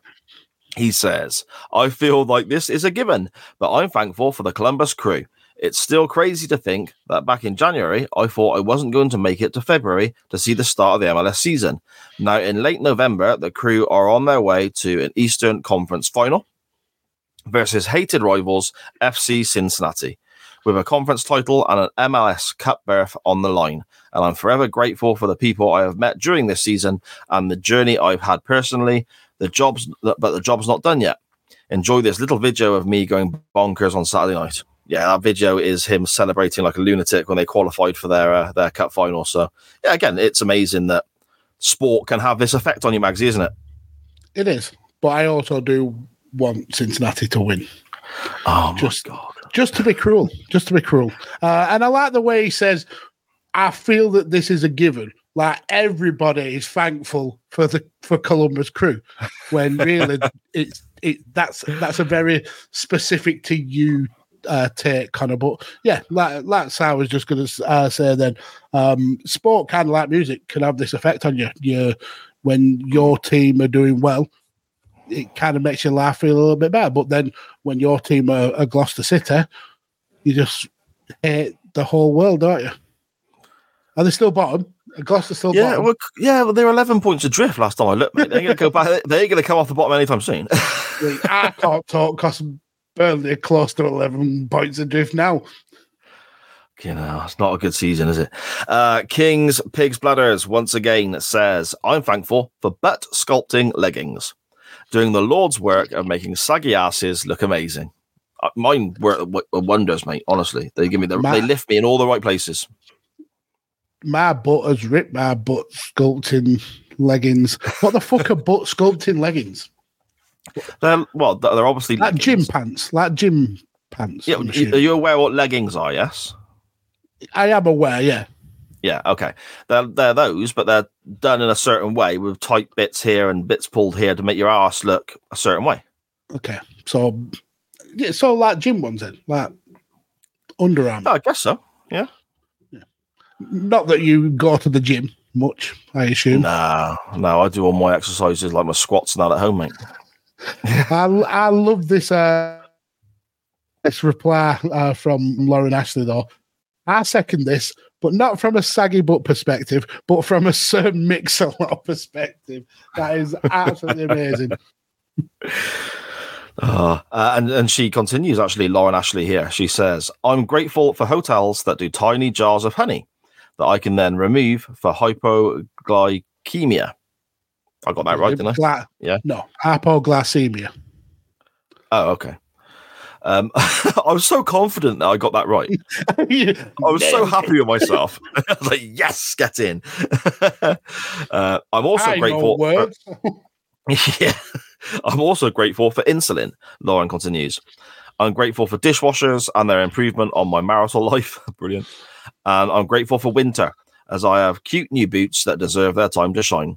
Uh, with regards to insulin and all that sort of stuff, we've said on the show numerous times before, haven't we? Both my nieces are type one uh, diabetic, so it's a huge factor in you know the lives of people that we we know and love and care for. So I, I Yeah. totally agree on that front. Uh, dishwashers, mate, I haven't got one, so I wouldn't know. Do you know? I have never ever owned a dishwasher. Never. No, Even as posh as I am, which is not very, I've never owned a dishwasher. I don't. I don't trust not being able to see the plates being cleaned. I don't think they, they clean them properly. right. I'm I'm fairly certain that they do because it's like uh, otherwise people just wouldn't buy them. No, I, they they bought for convenience, but I like to see the water coming out of the tap, washing the plate, because then I know it's been done properly. So when your butler is washing your plates, you stand over his shoulder watching. Do you? Nope, I like to do the washing up. Okay, fair enough. Yes. Have you seen these little Sharon says in the chat? Si is our dishwasher. Yeah, That's I do the majority role. washing it. Yeah, Yeah, I do the majority role. washing it. Yeah, it's not. A, Do it's not a role. do you I- wash I up want. in a sink full of water, or do you wash up under running water? I wash up in a sink full of water, but I'll change the water a couple of Oh no! Ah. That makes me absolutely cringe. So, so you stand there with the tap running, do you? yeah, So, how much washing up liquid are you going through? If you do you put washing up liquid on every item, or do you just use hot water? no, I put I load the washing up liquid onto the sponge. Right. So first we pre- I pre-wash, so I've got like a, a brush. So any like bits that uh, are stick sticky or a little bit tough, I'll pre-wash them under hot water, and then I'll I'll wash them with a with a sponge. And if the washing if the sponge needs more washing up liquid, I I refill it as as and when it needs it. Then rinse and then away they go. We're getting real insight into little weird things you do. You you don't put the plug in to wash up. You just run a tap. No, because You, The you take very bits, first you take you bits of manky old corned beef tins in your pocket in case you need to get a fucking trolley. what is going on up there? The first thing you wash in that sink of water is the only thing that comes that will be clean. No, it doesn't. No, Uh, yeah. no. I, you put, you put a, a, a, a dirty plate in that water, wash it, and away you go. Then the next plate is going into dirty water. What? I- oh, fuck me. Um, And do you put the washing liquid into the water? And then, like, yeah. Is that, not. No, is that not a normal thing people do? that's horrific. No, it's not. No, I swirl the plates off, right? So, like, if there's sauce on them or anything I swirl the plates off, and then I'll, I'll put all the cutlery Under running water. Do you do that under running water? Yeah, but it might be just one or two plates, just a quick splash in it, and then I, I turn the hot tap on, put a bit of washed out liquid in the bottom, let it fill up, get all bubbly. I'll chuck the plates in there, and I'll just start washing them up. And then what I'll probably do is after doing. You know, th- th- th- there's not normally masses of washing up because there's only me, my wife, and the two youngest who live here now. And I wash up, especially on a weekend, I'll wash up two or three times a day because I'll just do a little bit as I'm going, you know. Unless Charlie brings her washing up downstairs from her bedroom, and then we realise that we've got 87 That's where all the plates and bowls have gone. yeah, exactly. But that, that's kind of you know that's just how I do it, and that's I, I thought that was normal. I mean, people in the chat, let us know how you wash up, please. Is you know, That that might be normal to you, but to me, it is absolutely horrendous. Um, I don't know if I can. I, I'm not. I can't look at you the same way now, knowing that you wash items in a bowl of water. well, not a bowl in the sink. I don't use a bowl so just in the sink as well. That's Yeah. that's grim. because That's the bowl is small. The bowl is smaller than the sink, so you're wasting room. You can get more washing up in the sink. No, but the bowl you could use for for rinsing at least. No, you just uh, you just you you you dossers. Let's. I just Fuck's sake. Do you as wash, simple um, that. Do you wash up your little corned beef keys, or do you just No. attach them to your keyring and take them? I don't have a, a handful of them. It's just, on a something chain saw on a video. on a chain round your neck. It's on my keys. It's literally on a key ring. oh dear me. Uh, MGB Graham, uh, MGB Graham on Twitter, he says, uh, thankful for the re- right on red rule in the USA. I don't know what that is. So I think it's if if you're driving and there's a red light, but you're turning right, there's going to be no traffic that you can crash into, so you can you can keep going. Oh, okay. Uh, and he says, thankful at Five Nerds Go might be having a new episode in the near future. Oh, interesting. That will be glorious madness. Uh, Yes. I've been on quite a few of the Five Nerds episodes, and uh, not one has been a, what I will call a normal podcast. Right. okay. uh, oh, somebody we haven't heard of for a few weeks, Magsy. Here we have at Mangle underscore Chris, one of our Australian listeners, Chris Mangle here, coming to us all the way from Ramsay Street. Uh, he must have been quite worried when his whole street closed down for those couple of months, but it's been picked up again. by, TV hasn't it? Um, What he channel is it on now? Is it on like Dave? no, it's on um uh it's on one of those on demand services, isn't it? Like Paramount or something like or Pluto or I don't know, Pornhub or so. I don't know. Uh, it's a whole different show now, mate. It's they it's taken a dive. It really I will has. never look at Madge Bishop the same again. Fucking Once you've knocked some knuckle children out over her, Oh, Bouncer's not called that for being a dog anymore. I'll tell you that. It's a totally different character. Um, that's a totally different website. it is. It is. Uh, Chris says, fuck's sake. Jesus wept. I'm thankful for the times we live in. Technology and that in it, he says. Streaming services keep me relatively sane. Oh, yes, 100%. I've literally this afternoon watched the wrestling matches for this podcast.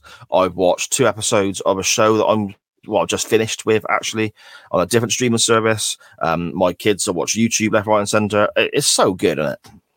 Yeah, um, I think people of of our age, if we go back twenty years, we are so spoiled now, and the, Mhm. the generation uh, uh, coming up now don't realize just how good they've got it. I mean, as as I joked earlier, we used to have four TV stations, and that was your lot. Um, Yeah. And now you can watch any program at any time on a multitude of of, of streaming channels. It's yeah, We're very, very spoiled. I mean, I didn't have a phone with a camera when I was the age of, of kids now that have that have internet on the phone or Yeah. the, it's it's mental. It's absolutely, my first mobile phone had a green screen with black writing. Yeah, I'm on. I'm on. Yeah. Yeah, it, it So, looked actually like a, a massive calculator. To be fair, And yeah, it probably didn't even have the function of a calculator. no, you can only have um ten contacts in there as well. If you made an eleventh friend, you had a difficult choice to make. it was like your MySpace page. Someone had to go. Yeah, exactly. uh, Rob at UTT Rob on Twitter, he says the tire garage in my village. He is thankful for Brilliant. top service. Barris is hyper specific. Yeah, this is a proper northern thing as well, isn't it? Uh, top service, really cheap. Never tried to sell you a new tire if it's just a quick fix. They'd sell you a, a, a second-hand part worn tire. Amazing. We actually use some of that foam stuff. Have you seen this? Where, where you, you spray foam actually into the hole if you've got a puncture, and it inflates and fills your tire up, and then Yes, that- sets. the, It's for emergencies. It's a, like an emergency. It's like run flat, I think it's called. Um, basically, if you if you get a flat tire in the middle of nowhere, you can fill it up and it'll it'll last you enough that it'll either get you home or get you to a garage. yeah, what a brilliant invention that is. Yeah, or why not just go for solid tires? Mm. I mean, to be fair, I've had to buy five or six tins of that spray stuff a week now for the last month or so. the car going. But um, It's spent arguably more than a full set of tires. yeah, no, I haven't really. I haven't really. Um, we come to good friend of the show, Stevo at Total Stevo on Twitter. He says, I'm grateful I'm not addicted to social media or adhere to the so called social media norms. Yeah. Because it can be. Ironic that he says that whilst commenting on social media. Well, I guess I didn't even think of that. Well, Mm-hmm. donut. Um, I mean, me. I'm a donut. I mean, not. uh, I'm grateful for doing at Elite FPL and the community we've built there. Yeah, definitely. Same as the little community we've got here. Obviously, different scale, different size, and so on. But I, I love the little community we got here and the people in the Yeah. chat that join us. So I can get It's where Steve amazing. was coming from. Yeah. Yeah, yeah, it's, you're absolutely right. It's amazing.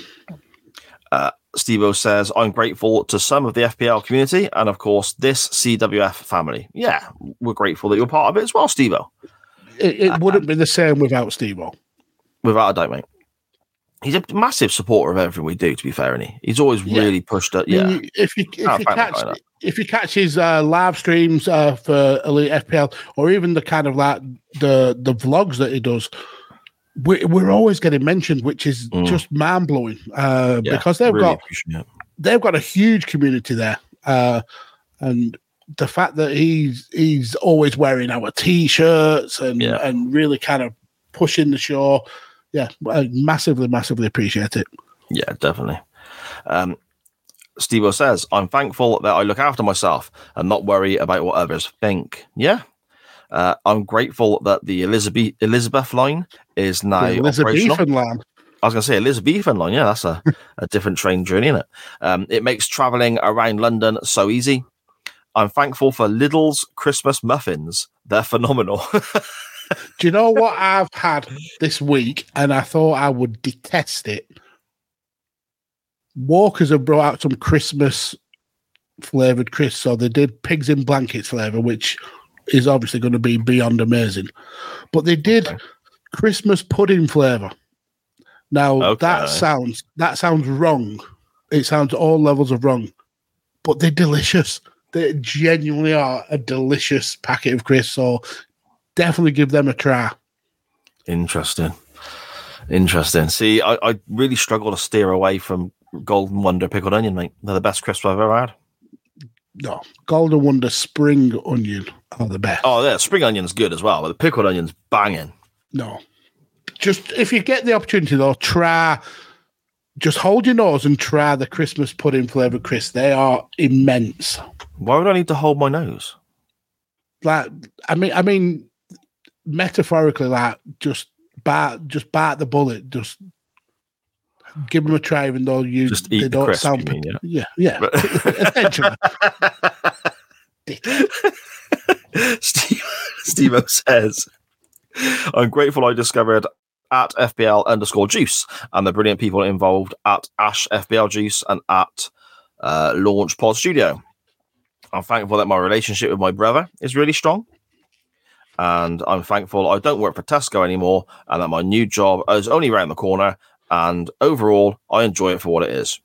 There you go. That's- yeah, it's always good when you are doing something that you love, and Mm. he's right about um uh, about FPL juice as well. Amazing people. Um, so yeah, I mean, Steve has covered the uh, uh, the gamut of of thankfulness there, and we we are Yeah. thankful for him. Without a doubt, mate. Without a doubt. Uh, and finally, unless I have missed anybody out, we have Ja at Yalmoroit on Twitter. He says he is grateful his local pub sells ale for £2.80 a pint. Jesus, Christ, that's a good pub. That's like going back to 1997.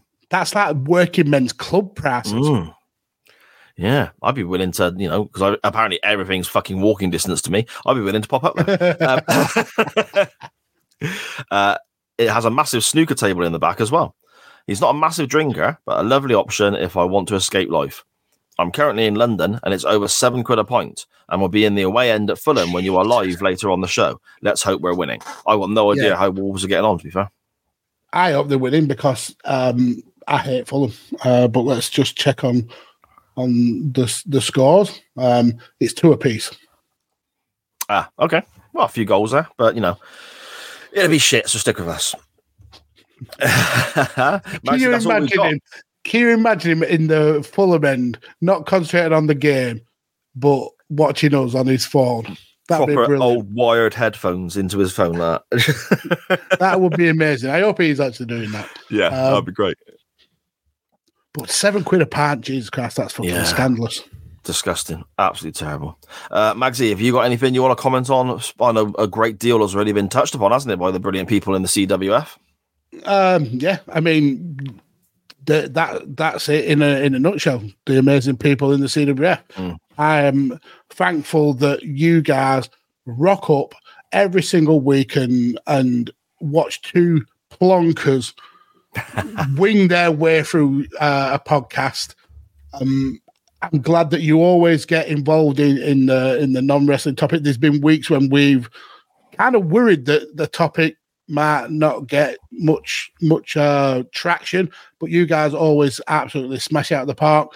Um, I just love interacting with you all. Um, You you just a bunch of glorious, glorious bastards, and I love There you we for it. go. Yeah, mine, mine was going to be exactly the same sort of thing, mate. Just well, get your own, Monday get your own now. No, well, come up with something else. Come up with something new. I'm very thankful for my toasty maker. I'm oh, there we go. Eh? There. I'm thankful CM Punk returned at Survivor Series. Get to fuck. Um, I'm thankful this week is payday because fucking God knows I need that to come around pretty quick. Um, the amount of corned beef you'll be buying is unreal. He's Oh, got oh, his mate, heart on. He's got his, even his heart on a tin of pear ham. oh, I, I- what what the fuck is that? Pear ham? Yeah, it's ham that comes in the pear shaped tins. Oh, okay, yeah. I was thinking like fruit and ham. A ham made out of pears. I wasn't, I wasn't even thinking like that. I was thinking like it was mixed in somehow. Like like sometimes you get like the um the the the ham with egg in it. I was thinking like that. Like gala pie. What's that? Is that the pie? Is that like a pork pie with an egg in it? Yeah. Yeah, yeah. I was thinking like that, but with a pear. Well, I mean, that might be delicious, to be fair. I bet that no, that'd be rank, wouldn't it? What? Ham and pear? Where? Yeah. I suppose you have ham and pineapple. That's not far away, is it? And you have apple sauce with, with pork, which is essentially ham. Ah, I need to try ham and pear. Hmm. But anyway, it's not that. It's a tin of ham in a pear shaped tin. Fair enough. I feel we've gone on a few detours this week, mate. But Yeah, never a mind. little bit. Never mind. Shall we dive through the chat and see uh, what people have been saying? Uh, yes, uh, there's a lot to scroll through. Um, Jesus Christ, going further and further and further back. Um, so we'll go here. Um, Ori says she's missed us both. I mean, this is going to be stroking my ego for the next few, so just allow me that. Um, I'll just mute my mic and Uh, get on with vape now then, shall I? uh, Ryan says he misses me. Um, and then Ori says, "Listen, I'm fine being cut off. Oh, that that's the worst because I have, I know that I have, and it's horrible. But I didn't. It wasn't intentional cut off. Um, Ryan says, "Don't feel guilty. Your help is the number one priority. I appreciate that." Ben says, "We love you, Mags. Don't be sorry." Well, I won't be. So I'm happy it happened now. So fuck all of y'all. Uh, all joking. I'm not. Uh, Ori says, "You did what you uh, thought was best at the moment, and that's all that matters." Uh, uh, King Pig Bladder says, "Love you, Mags." Um, Dan uh, says, You're a bloody diamond, Mags. Never apologize for looking after yourself. It's a long road, but you'll get where you want to be. Yeah, exactly, exactly. Uh, Ori says, uh, She's been massively missing our boys and doing the show lately. Yeah, do you know what I've actually was thinking about the, the other day?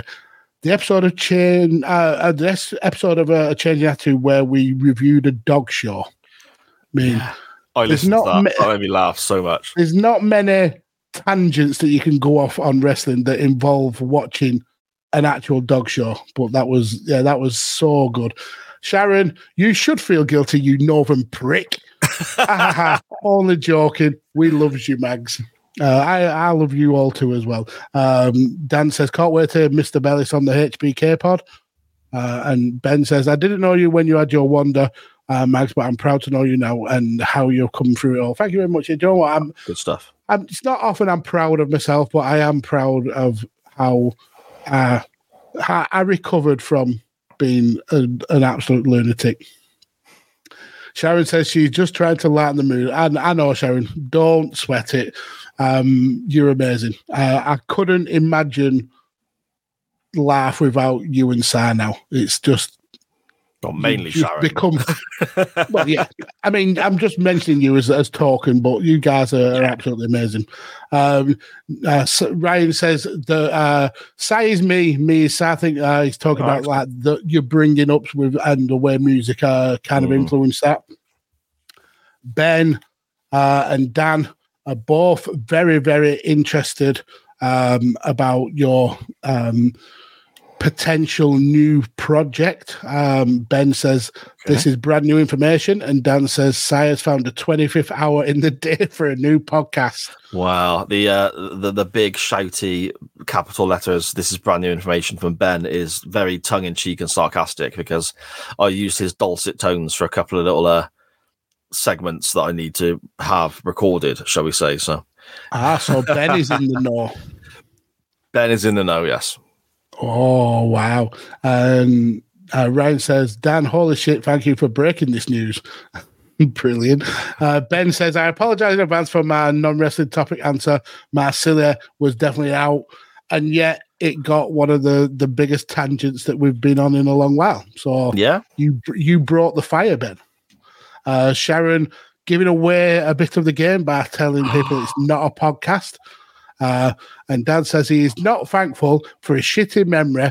That means he forgot to send a reply to this week's. well, I'm thankful you, you did because this show is already way over time and way over budget. So Over budget. yeah. so we, we get to trim the fat down a little bit.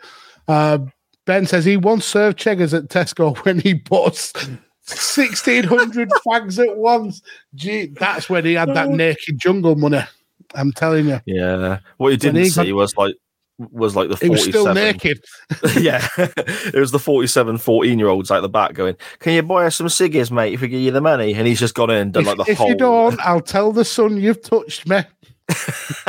You'll be on Operation Yewtree with your mate Jimmy Savile. I want t- 10 Rothmans, please, or I'll say you put your willy near me. He's Cheggers. I bet he's actually. I bet he's like a shaking like a shitting dog, thinking, "When's my time coming up that I'm going to be pulled in for being a peed?" Isn't he dead? His checker's dead. He better not be dead. I think I think he's dead, isn't he? Well, he might have got away with it, man. You Jimmy Savile. Oh my it. god. Oh, he's been dead ages. He's Uh, definitely got away with his Operation Yewtree shenanigans. Then just want to just want to say peace. that cheggers. Fuck me, we're still going to get sued for this shit, aren't we? Uh, I, we've got no evidence to say he's dead. that Ah, right, okay. Well, I think there might be evidence out there, but let's let's uh, crack on.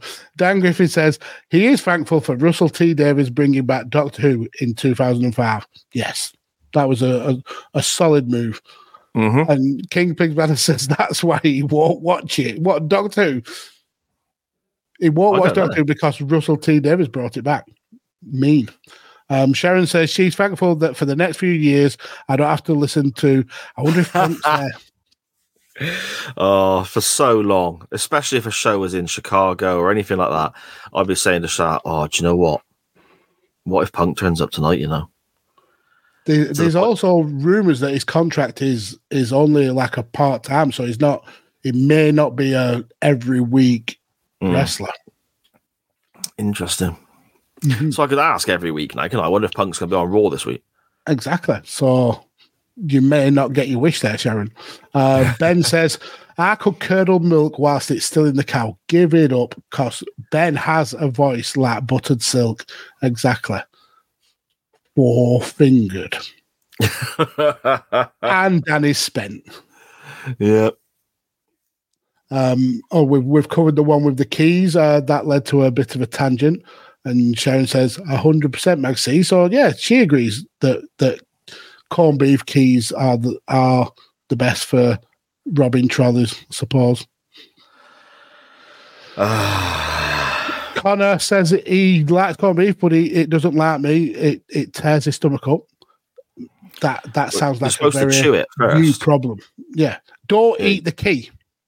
Well, yeah, because you need that for your supermarket trolleys, of course. exactly. It'd be such a waste Um, if you ate the key. Dan says he wants uh, corned beef hash now. Yeah, I actually fancy some corned beef hash. Mm. Corned beef hash with some with some dumplings. Uh, see, what do, I think, what do we have with it? I can't even remember now. It's been a while since Sharon made it. No, not, not beetroot. Wow. Why would I have beetroot? with it? I don't know.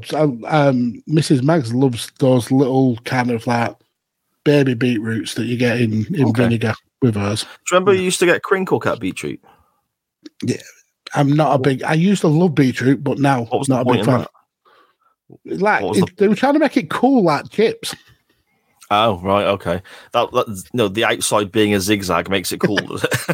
yeah, but then you bite into it and it just tastes like soil. okay. Uh, Sharon says she's still convinced to this day that they are singing uh, corned beef. And then I get called a trolley pinching hoodlum. Magsy coughing his gut. Would be Monday night if Magsy didn't cough his guts up. Exactly. I need to fit a coffin every now and again. Ben then says he, I could get into Alcatraz with a corned beef key. Oh, look at this, eh? Monday night cough, cough, cough. Just allergic to us, Max. It's the thought of beetroot that just sent me. Ah, yeah, that makes sense. I imagine Sharon the says- zigzaggy ones make you cough more. Sharon says, or you could just get a coin key if you don't want to uh, worry about uh, worry about carrying a pound coin. Now I had one. Those little, they look like a, they're the shape of a pound coin, but they're not a pound coin. Yeah. and they were on my keys, and I left my keys at home. So I wish I had a, a corned beef. Yeah, that that's your go-to. You don't wish you had a pound coin or wish you had a coin key thing. You wish you had a piece of an old corned beef tin. Is your first Exactly. mindset. That's that's that's your go-to, is it? Yeah. There's been a couple of times I've been tempted to go into a supermarket and steal the key from a tin of corned beef to come back out and get a trolley. Oh, I so wish that happens. It I may really- ha- it may have to happen one time in the future. Uh, and I hope you get says, caught as well. I hope you get caught right under a sign. Who who's going to prosecute you for stealing a key off a car? Yeah, literally right underneath the sign that says prosecutors will be, you know, the shoplifters will be prosecuted. You know, and, and, and, there's you with a How little metal key it? going. It's how would they value it? So say the tin of corned beef is like two pound fifty. How much have I taken from that tin? well, for, I I think you've got to use. I think from that tin, you make that tin being, you know, you can't open that anymore. So that's two pound fifty wasted, isn't That's it? That's incorrect. You can open a tin of corned beef with a tin opener. Yeah, but not with the thing that it should be there. And then you're then using it for something that would save you a quid. So it's three pound fifty, surely. Right. But then if I put that key back afterwards, No, nobody loses. Fuck off! Are you putting that key back afterwards? You're taking that home with you because otherwise you can't push the trolley all the way down the high keys. street back to your house. Jesus. the, Uh, front of your house says, is just, the front of your house is just a collection of old supermarket trolleys and a massive different. pile. I'm, I'm doing a yeah. I'm I'm I'm I'm that much of a collector. I've got one from every supermarket. I've even got a Kwik Save one, wow, and there you can't get them ones anymore. old Limbar one. Uh, ben says, I wasn't expecting corned beef to be such a hot topic. You are welcome, CWF. And then Dan says, We are now the CBWF, the corned beef wrestling family. Um, King Pigs Banner says, Mags is not on a water meter then. Nope, uh, f- open floor. Uh, we pay enough for it, so I'm using as much of that water as humanly possible. Yeah, you're the reason. You and your splashing around, washing up nonsense. You're the reason none of us can use a fucking hose pipe in the August. How does me using water in the north of England affect you, like down south? Well, because you know, the, the, the, the world is round, isn't it? So the water flows in a certain direction. You know, it's all heading up north and you're using it all. Jesus Christ. And definitely not your water company just uh, pumping sewage into the into the, the water supply or just having billions of gallons of, of water leaking. It's just me running the hot water tap for 10 minutes whilst I wash up. Yep.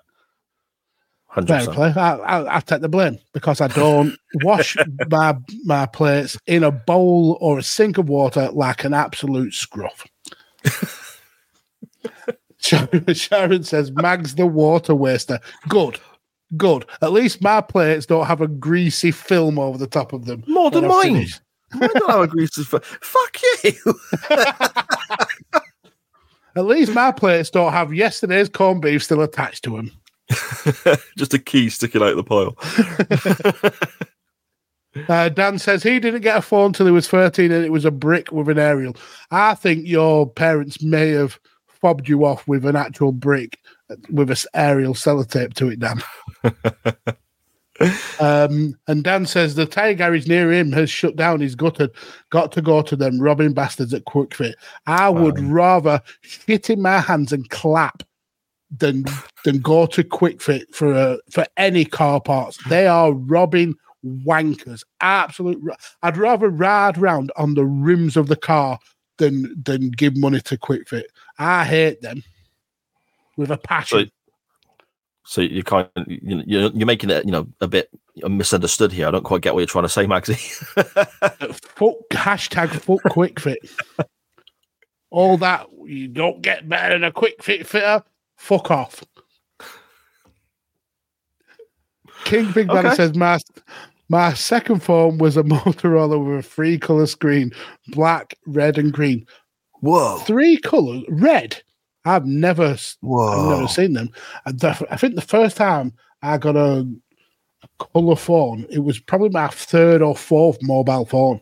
That's how long I had to deal with green and black. I had a little Nokia, like the 85 or 86 or something like that, 10 or whatever. And the screen, rather than The, being a tiny, tiny one. yeah, yeah, and rather than being um the, the black and green like you said, it was black and really, really light blue, almost like electric blue. Yeah, and it was no. oh, I thought, my god, this is this is the future, you know. we should we should actually cover that for a future non wrestling topic. The the the mobile phones that we have owned. Because I've owned some. That's a shite. I've owned some very special phones. We can get Very people to send screenshots into us. Yeah, from those phones. Mm. Yeah. Sharon says you don't spray the the foam into the hole. It's a good job that she did it. Oh my god! So Sa doesn't do the cooking in his house, and now he doesn't even do the basic car repairs. You just don't no, no. I mean, cooking is a bit of. he doesn't even do the decorating, folks. That's what I was going to bring up. Yeah, time. decorating. I don't do. Yeah, He hides away, and Sharon cracks on. yeah, and it's the best way for both of us. You know, but yeah, the car stuff. I don't really know what I'm doing about. Do you know what I mean? I mean, you, do you know how to change a tire? No. Yeah, I can just picture you sat in the car while Sharon's piss went through, just winding the, the, the jack up, undoing all the nuts, and you're going, Come on, Sha, I'm going to miss the cheese rolling at this time.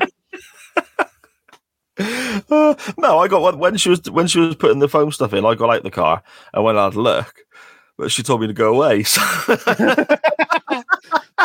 You're just getting in the way.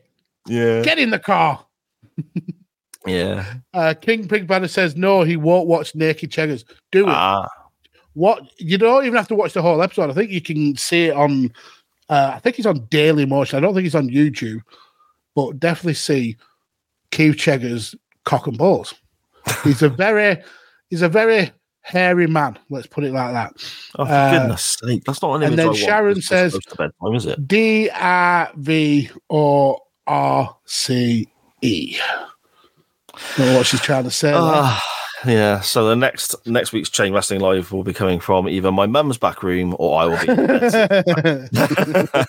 Saz, Saz going to be posting from the shed or the car. yeah, the car. Yeah, that's it. Uh, Ori says she had to leave to check on something and now has no idea what's happening. Ori, we host the show and Yeah, we don't have a fucking clue what's happening here. And then this this feels like a lie. Sar cooks more than me. Mm. No, but cooking is is specific. Heating things up in a microwave or making toasties, I don't think it's equivalent to cooking. Cooking is like getting like ingredients and making something out of them, not grabbing yeah, right. a bag of from all- the freezer or a tin from the cupboard and zapping it for three minutes in the microwave and going, "Look at what I have made." Wow. Uh, microwave microwave stuff I, I fully appreciate, but fuck you, the toasty comment, you bastard. so some of the things I put in that toaster maker, they're they're like, you know, complex and difficult to do. I, I mean, it's it's a sandwich, really, isn't it? You're making a, sa- a sandwich. No, but if you get the ratio of cheese to ham to jalapenos wrong, fucks the whole thing up, mate. So, it's not. It's not a scientific formula. I think you'll find it is. And the last one for now, we'll leave on this. Uh, it's okay, Sharon. My husband cooks way more than me as well, and I prefer it that way. there we go. Or imagine eating toasties and baked beans or potato waffles all the time. You may think differently. You're what? You're such a prick to me sometimes. You know that. You're so nasty to me. You criticize my washing up. You criticize my cooking. You criticize my car skills. I mean, my car skills are fair. fair So, crack, but oh, remind me- a lovely cup of tea. Remind me of the the special meal that you made with for your kids out of toast, out of potato waffles and cheese. Oh, cheesy wiggles. And what were the main ingredients of said cheesy woogles? Well, Charlie loved it when she was little, and she's going for a spell of loving it again She now. was little. Mhm. It's potato waffles, noodles, and cheese. The name kind of says it all, Max, doesn't it? Really?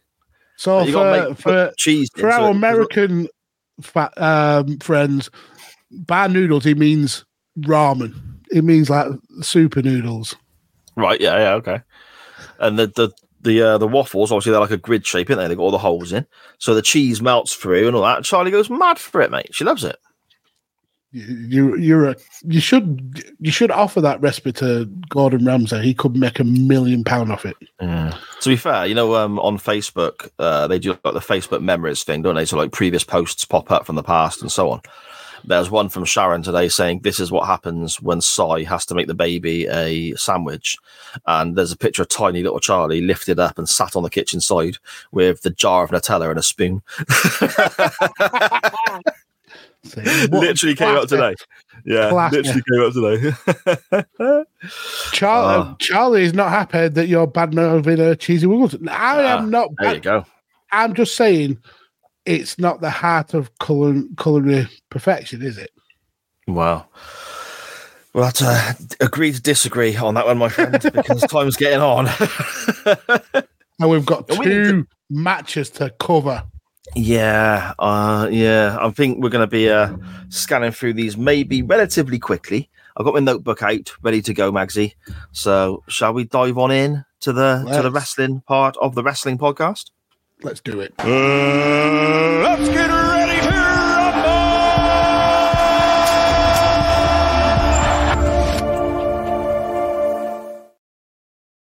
Yes. Yes, indeed. We are a wrestling podcast, believe it or not. Uh, uncensored 1998 WCW pay per view. Magsy and I both linked to the same show last week by the same. La- last week's show was an, an anomaly, weren't it? It was really weird how in sync we were with each other. Yeah. There you go. Uh, we both used the venue, which was the Mobile Civic Center in Mobile, Alabama.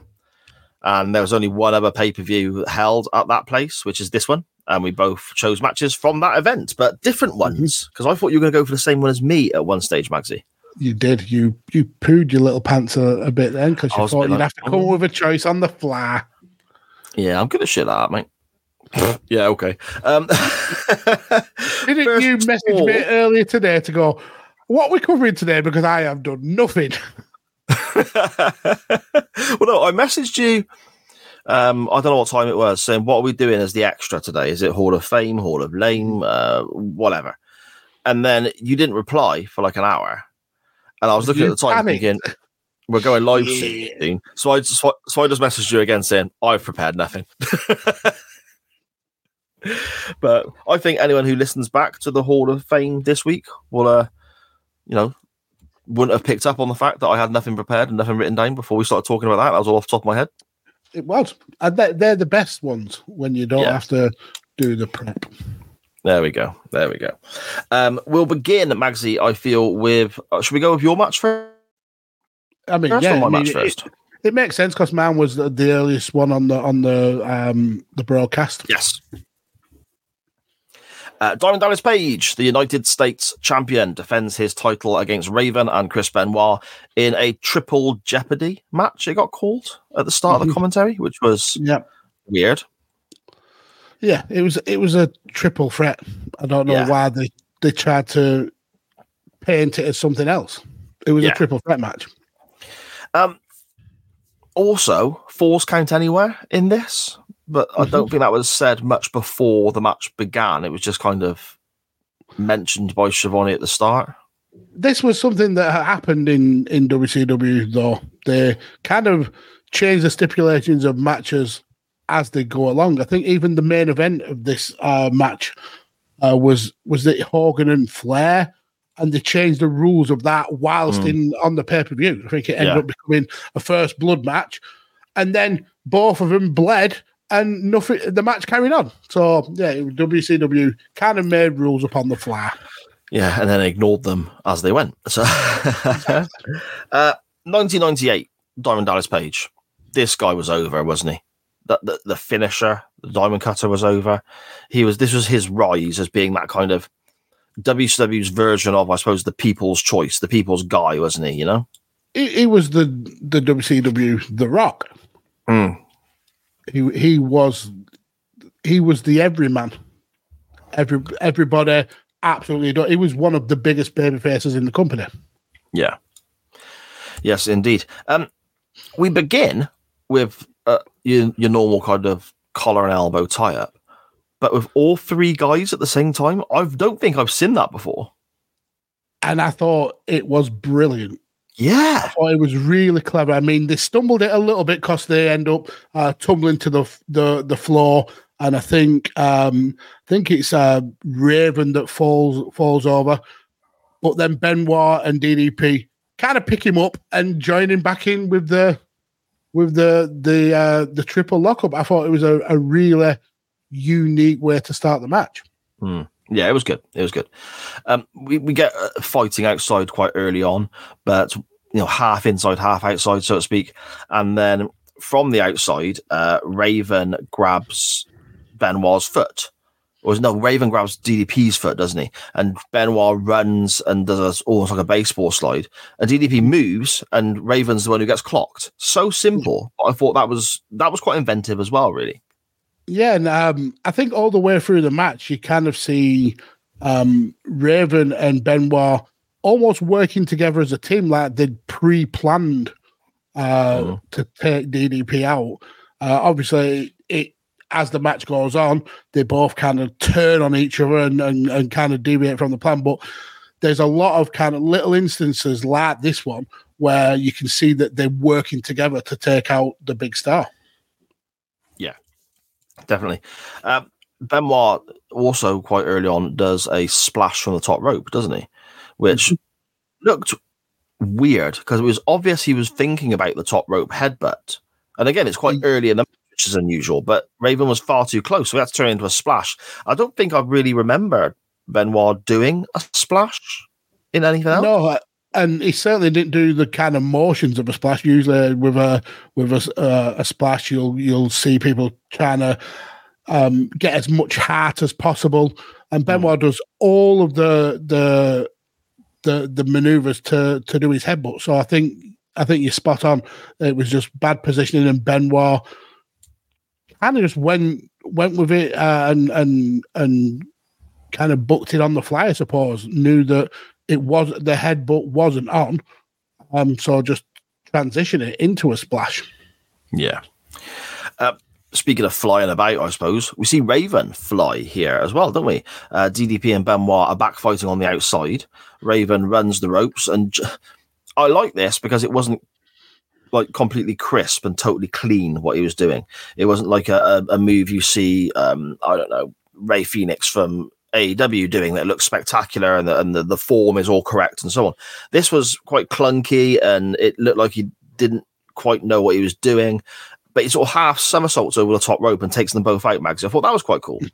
Yeah, uh, quite. I think even DDP earlier in the match, he does a uh, almost a, a plancha from the, the ring to the to the outside. So you're seeing these wrestlers kind of come out of their comfort zone for this match, and this is only a, a, a mid card match. Yeah. So for them to be kind of like coming, like I said, coming out of their comfort zone was it was quite refreshing to see. Normally, in uh, this uh, WCW at this this time period, it would be very basic. These these uh, wrestlers wouldn't have ordinarily got a lot of time to work with. So to see them come out and do uh, stuff that they, they don't normally do was was yeah, it was quite refreshing. It, also, then I suppose it kind of it takes a bit of a turn, then doesn't it? Because they start fighting down the aisleway, and I suppose it backs up your point earlier on from your your Hall of Fame induction uh, on this week's show with regards to ECW's influence and so on. Here we are in in 1998, early 98, and we get a very ECW kind of brawling aspect to this match with the mm-hmm. trash cans and the signs and so on, didn't we? I didn't expect to see that when I pressed play on this this particular match. I thought we were going to stay in the ring and have, you know, the, the standard three way match that they would have as the three wrestlers trying to win the title. This completely threw me, and it felt like it was almost like the match was split into two halves because this felt different to what they'd done previously, if that makes sense. And and it was again it was refreshing because normally with a with a, a three-way dance or a triple threat you would have one wrestler spending a little bit of time on the outside recovering whilst the other two got their their uh, spots in. And then someone else will be thrown out of the ring. And it's it's kind of like it's usually uh, a singles match with a third person uh, joining in as it went. But this Yeah. was actually a three way fight, and the when they went up to the the top of the the the entranceway, and uh, DDP gets thrown through the the uncensored sign. It, it was very reminiscent of of ECW, and even it, it kind of harkened forward to when uh, Shane McMahon and, and Kurt Angle did a very similar thing with the King of the Ring sound. That's that's the kind of vibe I got from it. Um, how those um, essentially light boxes that that DDP got thrown through incapacitated him so much. I don't Oh, quite yeah. know. It was a long Uh, time, wasn't it? I mean, it gets to the point where uh, DDP is dragging himself all the way up back towards the ring because he's been thrown through these these light boxes. But we see things like Benoit grabbing a, a kitchen sink. So it Mhm. was very almost like it was going to be a hardcore match, but just like a, a tease of a hardcore match. Um, like little elements of one. we we get crutches as well, don't we? There's a trash can involved. This is. I thought this was crutches. a brilliant spot. This was a brilliant spot. Um, They break is- one, don't they? Yeah, they, they basically just. I think it's Raven gets uh, put in a trash can, and then um, Benoit DDP just waffle him with with crutches. Um, yeah, I thought that was a very very clever spot. And again, it reminded me of um, this past weekend from Survivor Series when we saw Io uh, Io Scar dive off the cage inside a trash can. Just Mm. it's weird how watching a match from 1998 made me remember that. Yeah. That was a brilliant Um, spot as well. Raven throws a table at some point, literally just throws it, just launches it. And I, I thought, again, I, I spoke to Chris Bellis for the HBK pod this week, and there's moments in the ladder match of WrestleMania 10 where Razor and Shawn literally just pick the ladder up and just throw it at their opponent. And it's so simple, but I think it's so effective because if you're in a real fight and you got something to hand like that, you would just launch it at, at, at the guy's mush, wouldn't you? Surely. Yeah, of course you would. Um, and and Raven is um, he's good at blurring the, that line between a wrestling match and a proper fight. I think. Hmm. Um, he gets hit with a low blow though, doesn't he? Or is he low blow? He's does he low blow Benoit, or is it the other way around? Yeah, I think there's um there's the bit with the the velvet rope from um Oh almost yes, like- yes. almost like a, a museum or a, a theater where Benoit uh, is strangled by Raven and then Raven is strangled by Benoit. I don't know how how much they would cut off the oxygen supply because they're quite soft, but it, it was certainly unique. Yeah. Uh, DDP emerges from the light boxes, having been there for what feels like uh, about a week at this stage. Yeah. And we then get the. It's like a WWE go to now, I think, especially in ladies' multi person matches, where you get certain spots where it it happens only because there's a multi person match taking place. So we have the sleeper hold, and then a sleeper hold is applied on the person who's applying the sleeper hold on the other person. Which again, mm-hmm. it, it's a good good little spot, and the German suplex spot as well. Where I thought that was really good. yeah, that looked great. That looked great. Yeah. Uh, I like and Raven are working together a lot at this point, though, aren't they? yeah, and and it, you can hear uh, Raven dictating the match to to Benoit, telling Mm. Benoit to pick up uh, DDP and and and grab him. But just to to go back to that sleeper uh, spot, I I think the way that Raven gets out of that is brilliant. He does essentially the the double stunner. Um, Oh yes, he he, he drops uh, Benoit, who then uh, uh, in turn drops uh, DDP. I thought that was a very clever spot. And then, like you said, we get to the the the double German suplex, and DDP damn near kills himself because Benoit lands square on his head. Uh, DDP didn't have the the power to to maybe German suplex both of them, but a great looking spot. And then we we kind of starting to get to the uh, the end of the match, and uh, all the way through the match, we've seen uh, Ravens flock. I think it's Ravens flock, the the Yes, group that yes. it's got.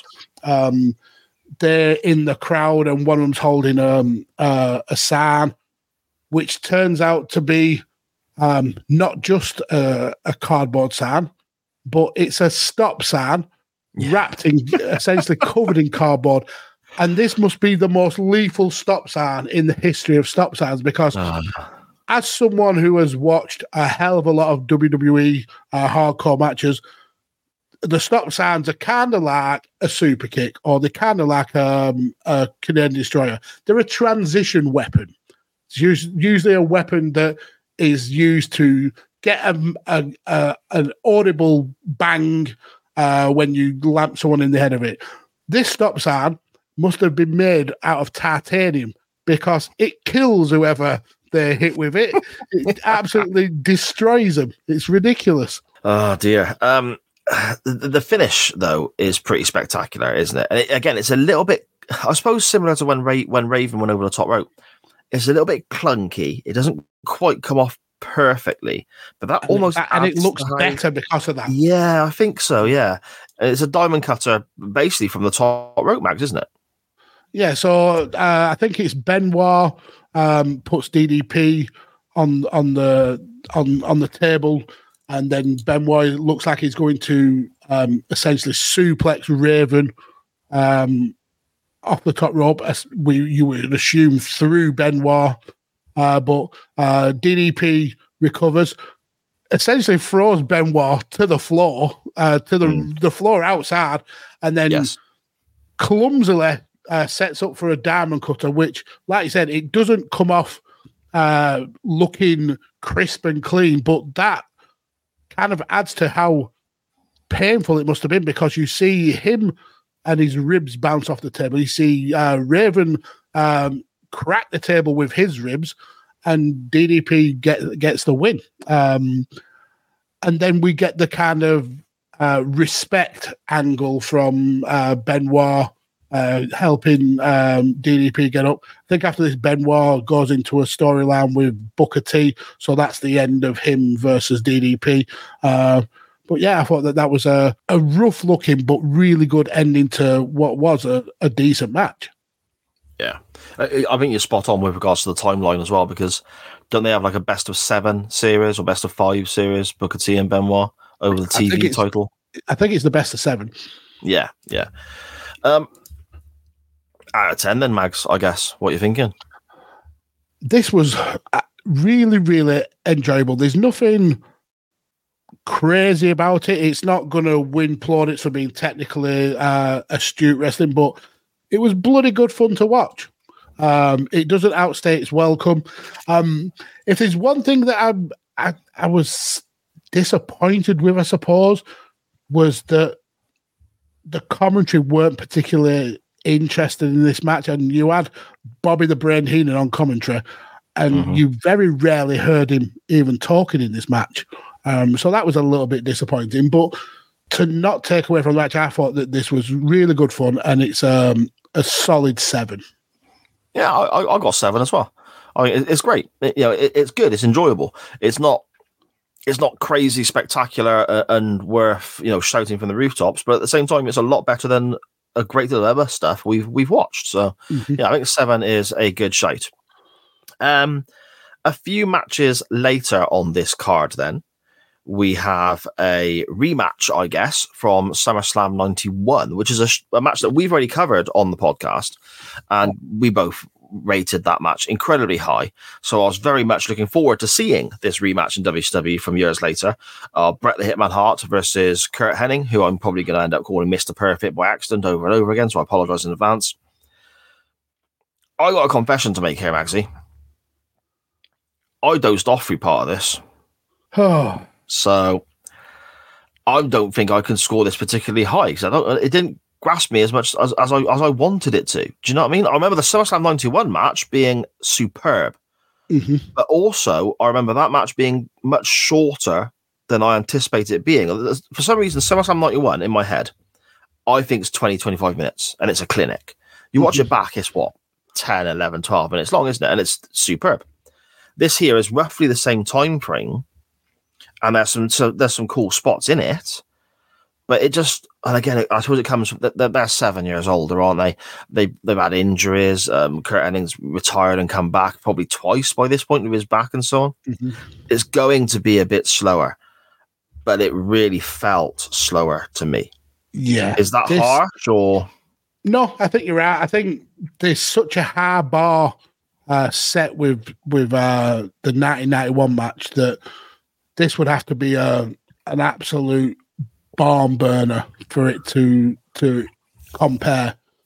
And it this kind of speaks to just the problem with with WCW over the over the years that they took things that the WWF did really well Mhm. and try to just do exactly the same thing. And it sometimes it worked, and sometimes like this one, it just doesn't pay off. Now, if we if we were to compare this to any other match, I think that this is actually a really good match. It's quite slow. Um, it doesn't pick up to the pace of, of, of the match in 1991. But in terms of technical wrestling, I think it's a it's it's got everything that you need. Mm. But we are comparing it to 1991. That is the benchmark that's been set, and it definitely doesn't live up to that. And I think the writing was on the wall before the match even started when you see two particular fan signs. One in Okay. uh, one um, for Bret that says the excellence of execution, and it spells the word excellence wrong. And then there's another for for Curt, and it spells his name wrong. And you Oh, think, is is that is that an omen? Um, and it ended up being an omen. I mean, but I feel guilty judging it as bad as I am. But I'm comparing to the amazing match that they had in 1991, and this doesn't live up to that. But if you compare it to another match, say on this card, it's probably really good. I, I mean, you If could also, I sense. suppose. No, yeah, yeah, yeah, yeah. I get you. You could also, I suppose, take in to consideration the the the semi final from the King of the Ring tournament in '93 when Bret and Perfect met there. Now that was a that was a better match than this. Obviously, again, it's it's more recent, but still not very recent in comparison to '98. But that I still felt was a much much better match than this, and I understand that you know, you, you, you, the, the, the, these guys are wrestlers. That they're, doing things in a certain way that they're used to, and again, they're a little bit slower than they once were. But the headlocks at the start of the match just felt like they went on for so long. It it was um, it's kind of the, the the similar to a thing that I mentioned in in my uh, love for ECW earlier on in the show. That ECW was bringing something fresh and new to wrestling, whilst WWF and WCW were kind of stuck in in a transitional period from the the golden era of uh, of, of wrestling to the Attitude Era. This felt like a 1991 match stuck in 1998. Uh, and as good as Bret and, and and Perfect are, it wasn't really the the the the place in time to be watching headlock uh, headlock takeovers and rest holds and and things like that. Uh, especially when it's essentially a, a mid card match. Um, it just it felt out of place for 1998. Yeah, I think you're right. Um, a few of the spots that I do want to comment on that I did enjoy. Um, we get a, a- couple of sharpshooter attempts by Bret that Hennig is very quick to get out of. Uh, when Curt Hennig is in charge of the match, he's working Bret's leg a great deal, and we have a figure four spot and so on. But what I liked about that is it's just another it's a chance for Bret to break out the old famous Bret Hart limp, isn't it? Which I think is his favorite way of selling, from what we see in previous matches of his as well. It is. Um, Bret kicks out of the perfect plex, but by this point, that move is nowhere near as special as it once was. Hogan's already kicked out No, um, so. It, it's not, but it's still. Um, it was still made to look like a big deal. I mean, the Hmm. uh, the commentary um, are blown away that that he he kicks out of it at the, at this point. So it's still it maybe not the as protected as it was um, Yeah. in WWF, but it's still a big thing for him to be kicking out of it. Yeah, fair enough. Um, Rick Rude is involved as well, which I that surprised me. But, but I mean, the, the timeline makes sense, of course it does. But I didn't expect to see him walking out, and so that- was quite a nice surprise. I enjoyed that because I love Rick Rude. The guy's fantastic. Um, yeah, and what I what I thought was actually weird about Rick Rude being involved is he left the WWF strictly because of how they treated Bret Hart, Hmm. and then he's on the opposite side, and he's the he's basically the the foil to help Mister Perfect beat Bret Hart. But that's quite two faced of uh, of old Rick Rude. Yes, naughty Rick. But we do Um, get to see a rude awakening, which we've not seen for Yes. what a decade. Oh, so good, man. So good. Um, he does take a bit of a bump, even though he shouldn't be. They, they sort of bundle into him on the ropes, don't they? And so, which Mhm. leads to a roll up, which then gets countered into another roll up. Uh, before there's a sunset flip attempt by Mr. Perfect or Curt Hennig, apologies, which gets countered into a sharpshooter, which I it, was kind of predictable knowing what Bret was going to do with regards to his finish, but it still looked good to me, Max. I still I still enjoyed that. Yeah, it- and then that's where we get Uh, I think maybe a little bit of mistiming. Uh, Rick Rude looked like he was meant to. I don't know whether he was meant to break up the the uh, the move or whether it was meant to um, not not break it up, but but just missed. But it looked like he was hanging around in the ring Mm. for for Yeah. too long. That it looks odd that he he isn't breaking up the the move before before uh, basically the end of the match. It, it just felt really weird.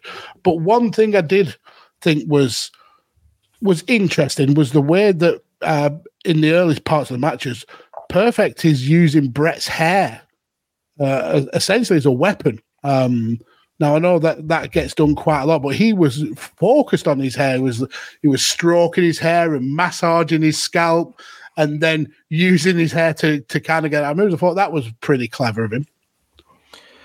Greasy though, isn't it, Bret's hair? They both complained of, of things being greasy as well, though. There's a there's, especially the the early lockups. Uh, Bret is like wiping his hands off uh, onto his onto his uh, onto his wrestling gear and saying that uh, Perfect was greaser, and then Perfect did the exact same thing to to him afterwards. He, the thing is, though, with, Curt Hennig, what we hear about him, he could go down there ca- caked in grease and, and whatever and oil just to be a prick because he just to amuse himself and, and Rick Rude, wouldn't he? Yeah, it reminds me of the time when I think it was Lex Luger as the narcissist he was having a, a match with, and he he he said he was going to pull off the tassels off his boots just to wind him up, Hmm. uh, and he did. I think he rips off like five or six of the tassels. Brilliant stuff, man. Uh, um, out of 10 for this one, Magsy. I mean, it's again relatively short. It's less than 14 minutes. It's two massive names, but it's not quite what we want, maybe. What are you thinking? Yeah, I mean these two were uh, are so much better than this match. But if you compare this match to what was going on uh, around uh, around this time and in in in this pay per view in particular, it's not a bad match. It's just we know that these two can do so much better. Um, so I think I enjoyed the triple threat more, uh, Yeah. but a, a poor Bret Hart match and a poor um, Mr. Perfect match is still better than 99% of other people's matches. So I think that for me, I, I think this is a six. Okay. Uh, I've gone a bit lower. I've got a five. Wow. For Bret Um, Hart, Dan will yeah. never forgive him. I just think it's pretty average, and you know, it's it's not his best work by any stretch of the imagination, but it's still decent enough. It's not going into you know less than five territory, which is like talking shit then. But it's yeah, again, I agree with you. The triple threat was better, but yeah, it's a five for me. I think, mate. I, I get it. What would you like to do next? Shall we go uh, to the poll and decide where we're going to link to, or is there something else you want, you want to go to the chat first, or Why why are you changing up the format? We always go to the poll after. okay? the- Well, let's go to the poll then. All right. Why you stop trying to freshen things up, sir? We are Where would stuck you in like to go? rut. Where would you like to go next week, mate? okay. So I wanted to link to a very particular wrestler because it's it's pertinent to what's happened over the last uh, few days. I knew you would have a massive stiffy about it. Um, so the way I'm linking to it is um, earlier on in this show was um, an absolute classic match uh, between two, at the time, criminally underappreciated wrestlers in Chris uh, Jericho and Dean Malenko. Um, Okay. And I wanted to link to CM Punk quite clearly. So I'm using that match and one of the opponents, uh, one of the, the wrestlers in that, Mr. Jericho, to link to a CM Punk match. Um, and I want to link to WWE Payback 2013 when um, CM Punk faced off with um, with Chris Jericho uh, in what Dave Meltzer rated as a four and a half star classic. Ooh, interesting. Punk v Jericho payback. What did you say? What 2013? Did you say? Sorry. Payback 2013. Okay, interesting. I don't remember that. I would have watched it, but I don't remember it. I was tempted to go with Punk versus um, Daniel Bryan. I think that was maybe Backlash 2012. Um, Okay. But yeah, I thought I'd go with Punk versus Jericho. Yeah, we've covered a couple of Punk Bryan matches already, aren't we, as well? So Jer- Jericho will be a, a little bit of a change of pace. No, that's good stuff, man. Good stuff. Uh, my link, I, I kind of struggled with where to go. I looked up and down the card and I was a bit like, oh, I don't know. Um, I couldn't use the venue, which is my go to if I'm stuck because Because they, we've, we've just been going back Yeah. to last week.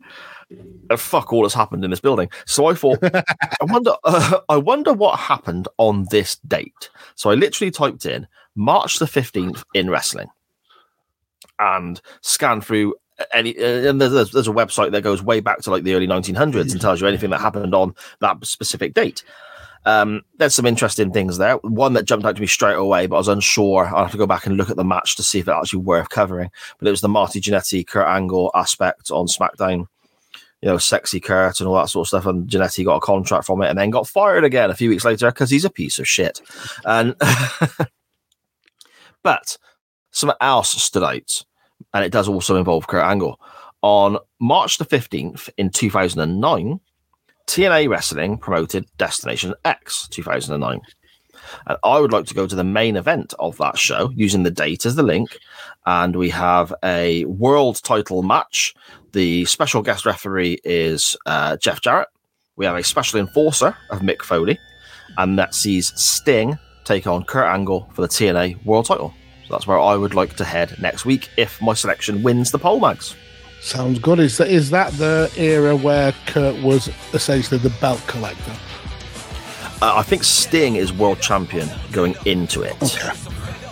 I think. But the whole show is available for free on YouTube, which is fantastic as well. So people can check that out there as well. So, but yeah, there you go. There we go. That's what I'm thinking. Bit of TNA, maybe. Yeah, why not? I mean, Danny's already um, saying that was a lovely 50 50. so good. I fancy another next week. Yeah, there we go. So those are your options for the poll next week. We have CM Punk versus Chris Jericho from Payback 2013, or we have Sting versus Kurt Angle from TNA Destination X 2009. You can, of course, vote in the poll, uh, which will be up on Twitter at the end of the week at chain underscore wrestling. Make sure you're voting, retweeting, and all of that great stuff. Magsy, shall we dive through the chat before we have a little look at how much of a bullshitter the great orange one is? so Ori says um, her husband is a much better cook than her. There's a reason why she's two hundred pounds after twenty years, and you look amazing for that, Ori. So your husband has done a great job. And she says my husband is currently taking leftover turkey from Thanksgiving and making gumbo. I mean, Thanksgiving is is literally like the the dress rehearsal for Christmas, isn't it? With with the turkey. It's a food festival, isn't it? Thanksgiving. It- It's it massive. Uh, Sharon says uh, Charlie's not happy with you bad mouthing her cheesy wiggles. I did not. I'm not bad mouthing them. I just think they're basic AF. Prick. Uh, Ori then with with some real besmirchment. I've heard this a lot of uh, of um, my American friends, uh, but saying I could not eat UK baked beans. I tried tried when I was there at Wetherspoons. Not wrong with UK baked beans. Um, Yeah, Wetherspoons isn't a good starting point to be. fair. Yeah, I mean that is true. You're you're not picking the best example of Yeah. baked beans there. Um, Branston, Branston baked beans are the ones you want to. Branston. Oh, And Dan says I couldn't eat baked beans in the US uh, or had so much bloody sugar they tasted like syrup. Yeah, Americans just love sugar, don't they? Absolutely adore it. Uh, King Pig Butter says this is like the baked bean version of Goldilocks, Goldie Chuffs, and the free baked potatoes. Amazing. um, Dan then says, whichever uh, wins, a couple of bangers there, lads. And King Pig Banner says he does, or I do, or we do. fancy they. another 50 50, I think. Is that is what you're saying? But we will It see is. how the voting goes. There we go. Magsy, in the past, this guy has uh, told a fib or two.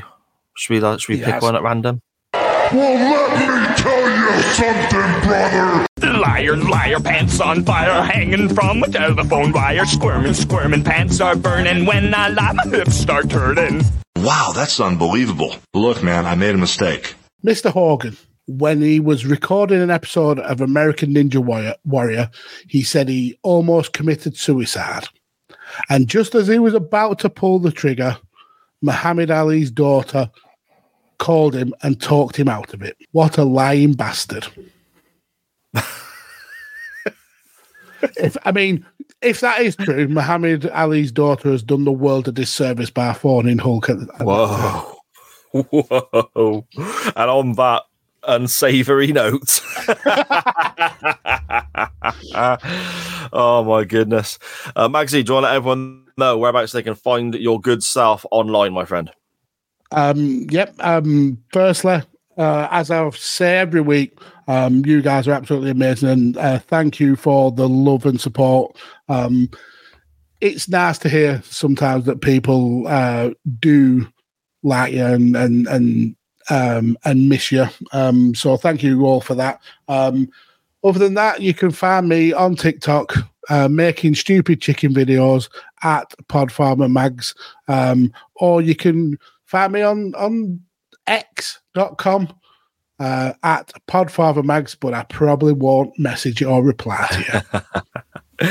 there we go. Anything I am involved in, as always, you can find by the network that carries this show. That's at SJP World Media on Facebook, Twitter, and Instagram. Make sure you are liking, following, subscribing to the YouTube, the Twitch, and all that good stuff. We really need to sort of push that now.